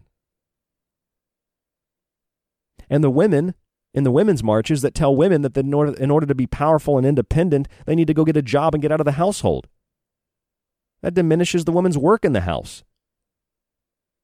And just like LGBTQ, you got to go run around telling people how you like to have sex? You have to project that to other people? That just makes you more vulnerable. They don't care about you. Fat people, fat shaming. You know that fat acceptance movement it goes back to the 1960s as well. The NAAFA and the National Fat Acceptance Movement, uh, which is an organization, but it's all over the world. You know what they do the same thing. They say, well, if you don't accept Tess Holliday, this massive woman, then you must hate fat people. And it's like, no, there are women that are actually curvy and attractive, or you can call them whatever, thick, curvy, attractive, or normal, sometimes just normal in subjective comparison with someone who's really skinny, and they're attractive. It's like this woman I mentioned earlier, Hunter McGrady, who's done some Sports Illustrated. This woman's pretty hot, but she's not she's not fat like Tess Holliday. Tess Holliday's morbidly obese. And she's only got all those tattoos on her because she's trying to take away from the fact that she's just an enormous she looks like Jabba the Hutt. This other model doesn't look like that. Hunter McGrady just looks like a kind of a normal girl. She's pretty attractive. Her face is beautiful. Just like I can sit here and I can listen to what Black Lives Matter says and agree with like 99% of it, but I'm not going to support your movement because I'm not trying to raise spirits in order to destroy Western civilization, in their own words. It's just this, this constant fallacy. It, it's the classic George Bush. You're either with us or you're with the terrorists. Remember that speech? You're with us or you're with the terrorists. That's a false dilemma. You either do what we say or you're the enemy. Just because I don't agree with you doesn't mean I'm your enemy. I might actually be more of your friend than I am your enemy, but you don't let me talk or speak or express myself because you want talking points and you want my fist in the air and you want my head to the ground in shame because I was born a certain way. You racist bigots racist sons of bitches, you pieces of trash, filth, worthless nothingness. And I wouldn't have to say that if your goal wasn't to make me feel like a worthless piece of trash because I was born a certain way, you racist pieces of trash. Scum. Lower than worms. That's what fat people have been used for. Fat people have been used to advance an ideology that obesity and diabetes and depression and physical pain are not only acceptable, but they're good things. So we go from body positivity and using it as a cop out to not have to take responsibility to fat acceptance. Accept me for being fat. Who doesn't accept you for being fat? Oh, this guy said I was too fat to go out with. Yeah, because he's not attracted to a fat woman.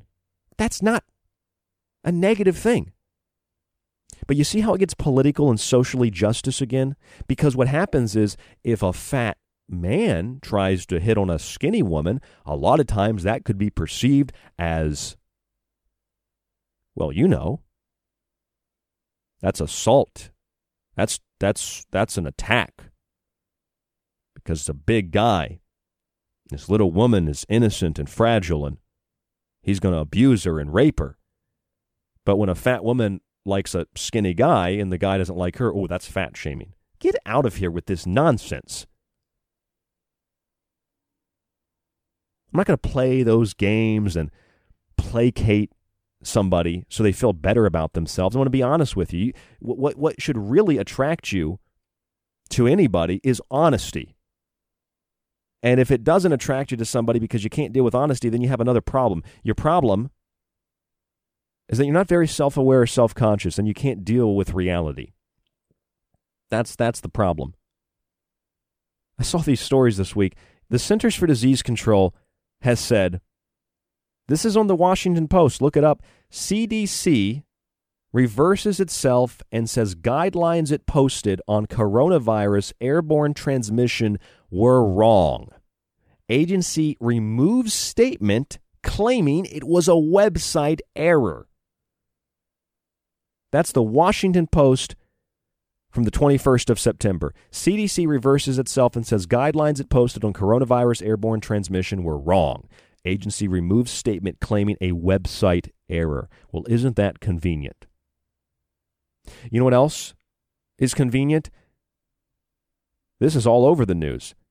If you read the CDC's website, you know, the parts that aren't errors, and you read the part where it says 6% of people that have died of COVID out of like 200,000 didn't actually die of COVID. They died of like two and a half other mental, physical disabilities combined together, so their body falls apart and they die.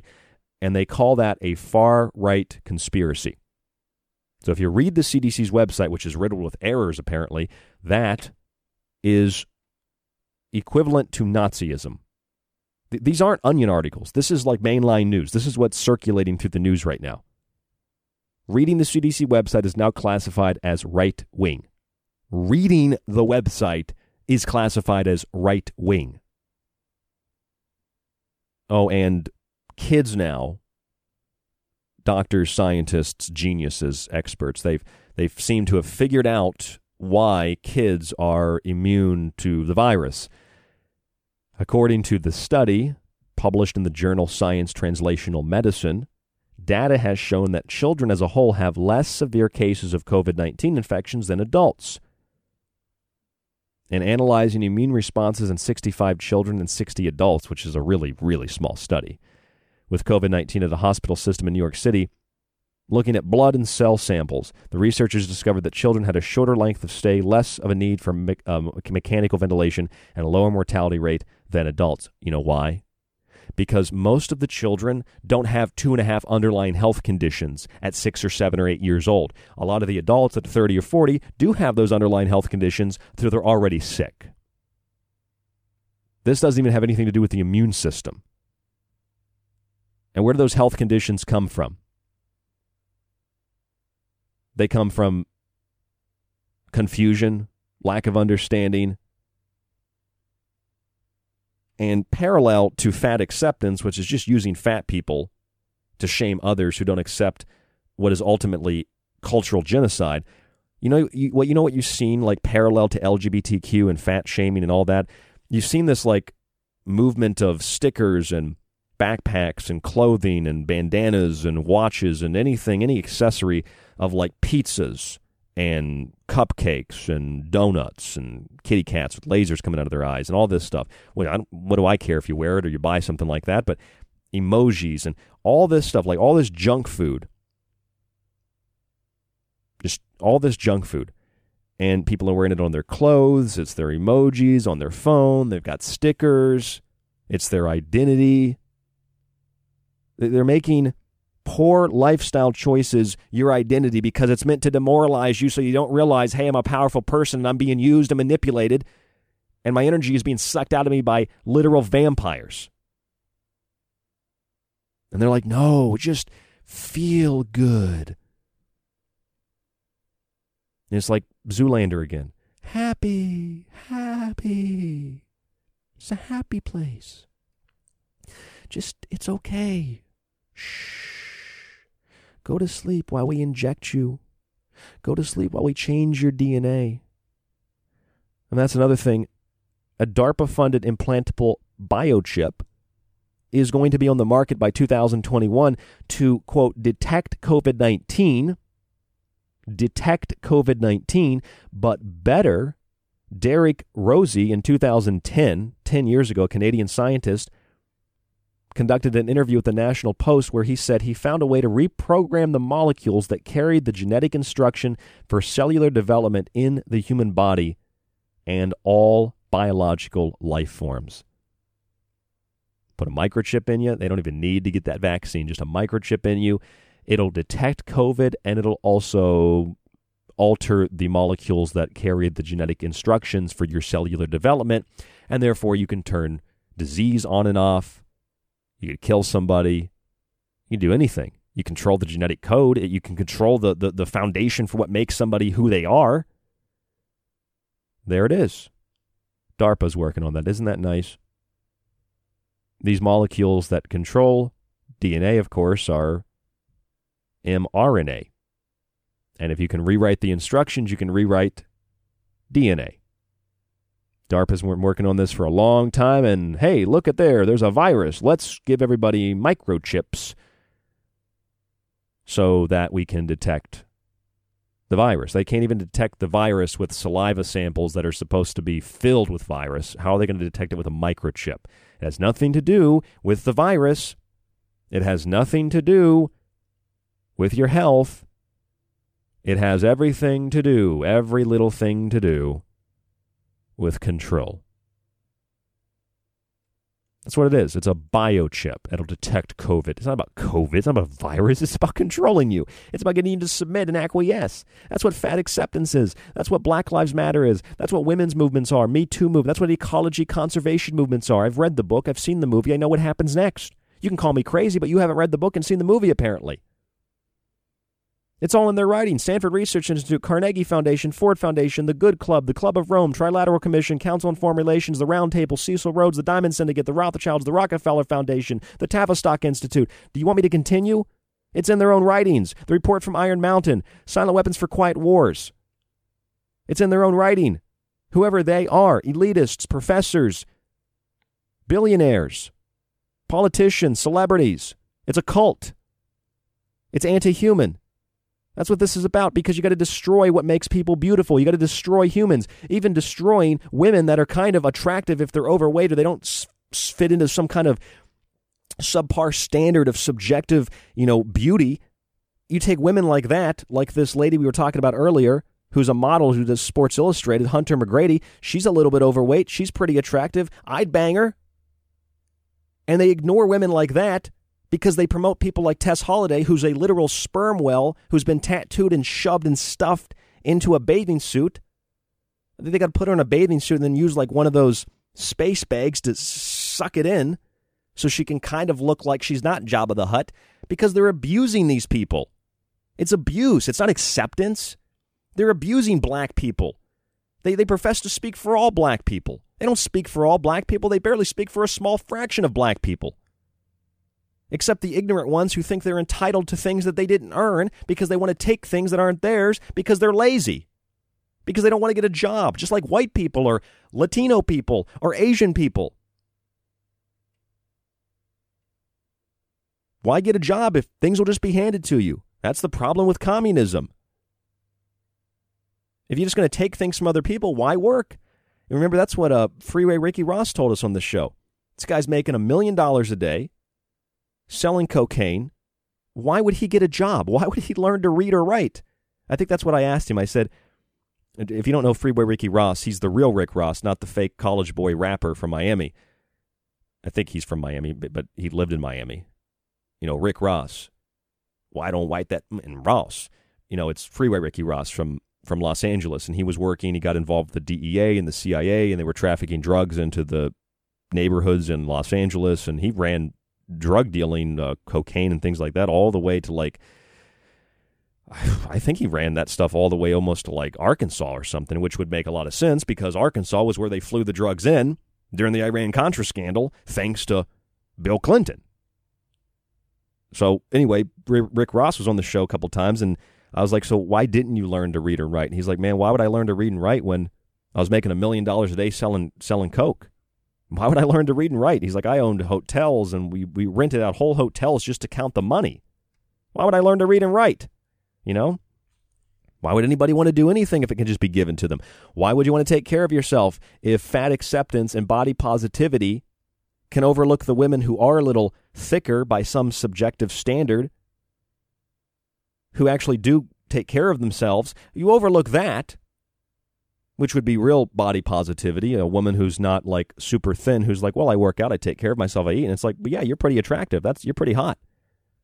No, they overlook that. They, they, that's overshadowed by the enormous people that don't take care of themselves at all. That want to promote cookies and donuts and candy and pizza, and want to shake their ass in a cosmopolitan advertisement with tattoos to distract you from the salient and I'm supposed to accept that or I hate fat people. No, I don't hate fat people. I think this woman, Hunter McGrady, is very attractive. But I don't think Tess Holliday's attractive. I agree with a lot of the things that Black Lives Matter says. Yeah, there's an enormous prison population. Yeah, there are tons of people that are in prison for nonviolent drug offenses. I don't think that they should be there. But that doesn't mean I'm going to put my fist up in a communist communist solidarity movement and talk about ripping down the family, which has already decimated black communities, not even mention fathers, get fathers out of the picture entirely. That's what BLM stands for, and then perform rituals to invoke spirits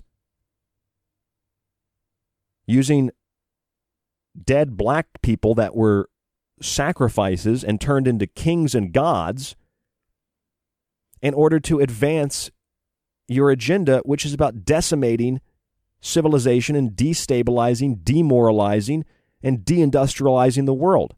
I'm not going to support that because I know I, have seen the movie. I know what happens next. I'm not going to eat your fake meat, and I'm not going to eat regular meat because that's my preference.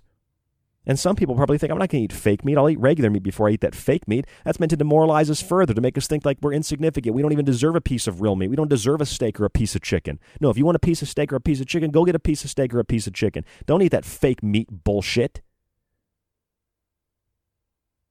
Maybe that's surprising coming from me. Well, if you know who I am, then it wouldn't be surprising. Don't eat the fake meat. Take care of yourself. And then you can truly be happy with who you are. Doesn't matter if you're black or you're a Jew or you're a woman or you're fat or you're skinny or you're whatever. You want to really be proud of who you are and be happy to be who you are, then be yourself and stop falling into these ideolo- ideological cults where they will direct your attention and tell you what you're supposed to be concerned with. Be concerned with you and then you can use the concern with the individual to help the collective.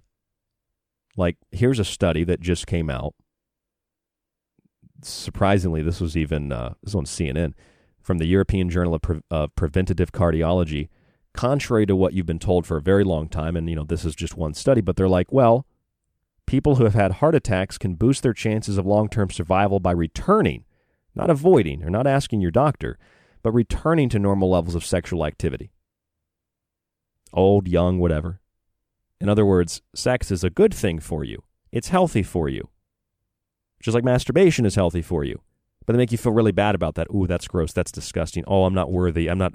I'm not attractive enough. I'm. I'm. I. I. I, just can't open myself up to this. And that's fine if you really feel that way. But if you've been demoralized into thinking that because you think men are bad or women are bad or whatever the case might be, you've been duped. I can tell you my heart is pierced virtually every day. I feel this feeling of, of loneliness and, and separateness and disconnection long before COVID 19. I'm sure many of you feel the same thing. And when I'm connecting with somebody that I can get along with, even if it's just a friend, my heart opens back up again.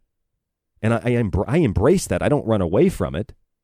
And when you have that sexual intimacy, yeah, it makes you feel good because it's the ultimate intimacy and the closest thing that you can get to the divine to the source of whatever this existence is extended and externally projected from.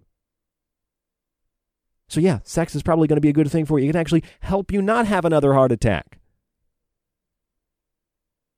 Under the circumstances, of course, that are needing to be put in context. And when you get away with that, though, just don't, don't, don't wear the mask. Don't kiss each other don't look at each other when you have sex. Like anything that is just anti human, that's what it's all about. Fat acceptance, the Holocaust, constantly shoving it down your throat, Black Lives Matter, Me Too, women's rights, all of it. Conservation, ecology, all of it, every single piece of it, it's all a fraud. It's all meant to separate and divide, not to unite and bring together. It's not a good thing. And when you read the book, when you see the movie, you realize, oh, that's what it's really about. Connect the dots. And you'll see that things that seemed complex begin to make a lot more sense. I'm Ryan Gable, and this is The Secret Teachings. Thank you all so much for listening tonight. If you have any questions or comments, you can email us at rdgable at yahoo.com, rdgable at yahoo.com.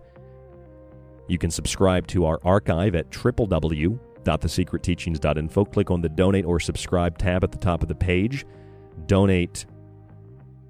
You'll see options there. Donate that amount for the option you want, and we'll be in contact with setting up your account as quickly as possible so you can download and stream every show after it airs. It'll be in the archive at thesecretteachings.info.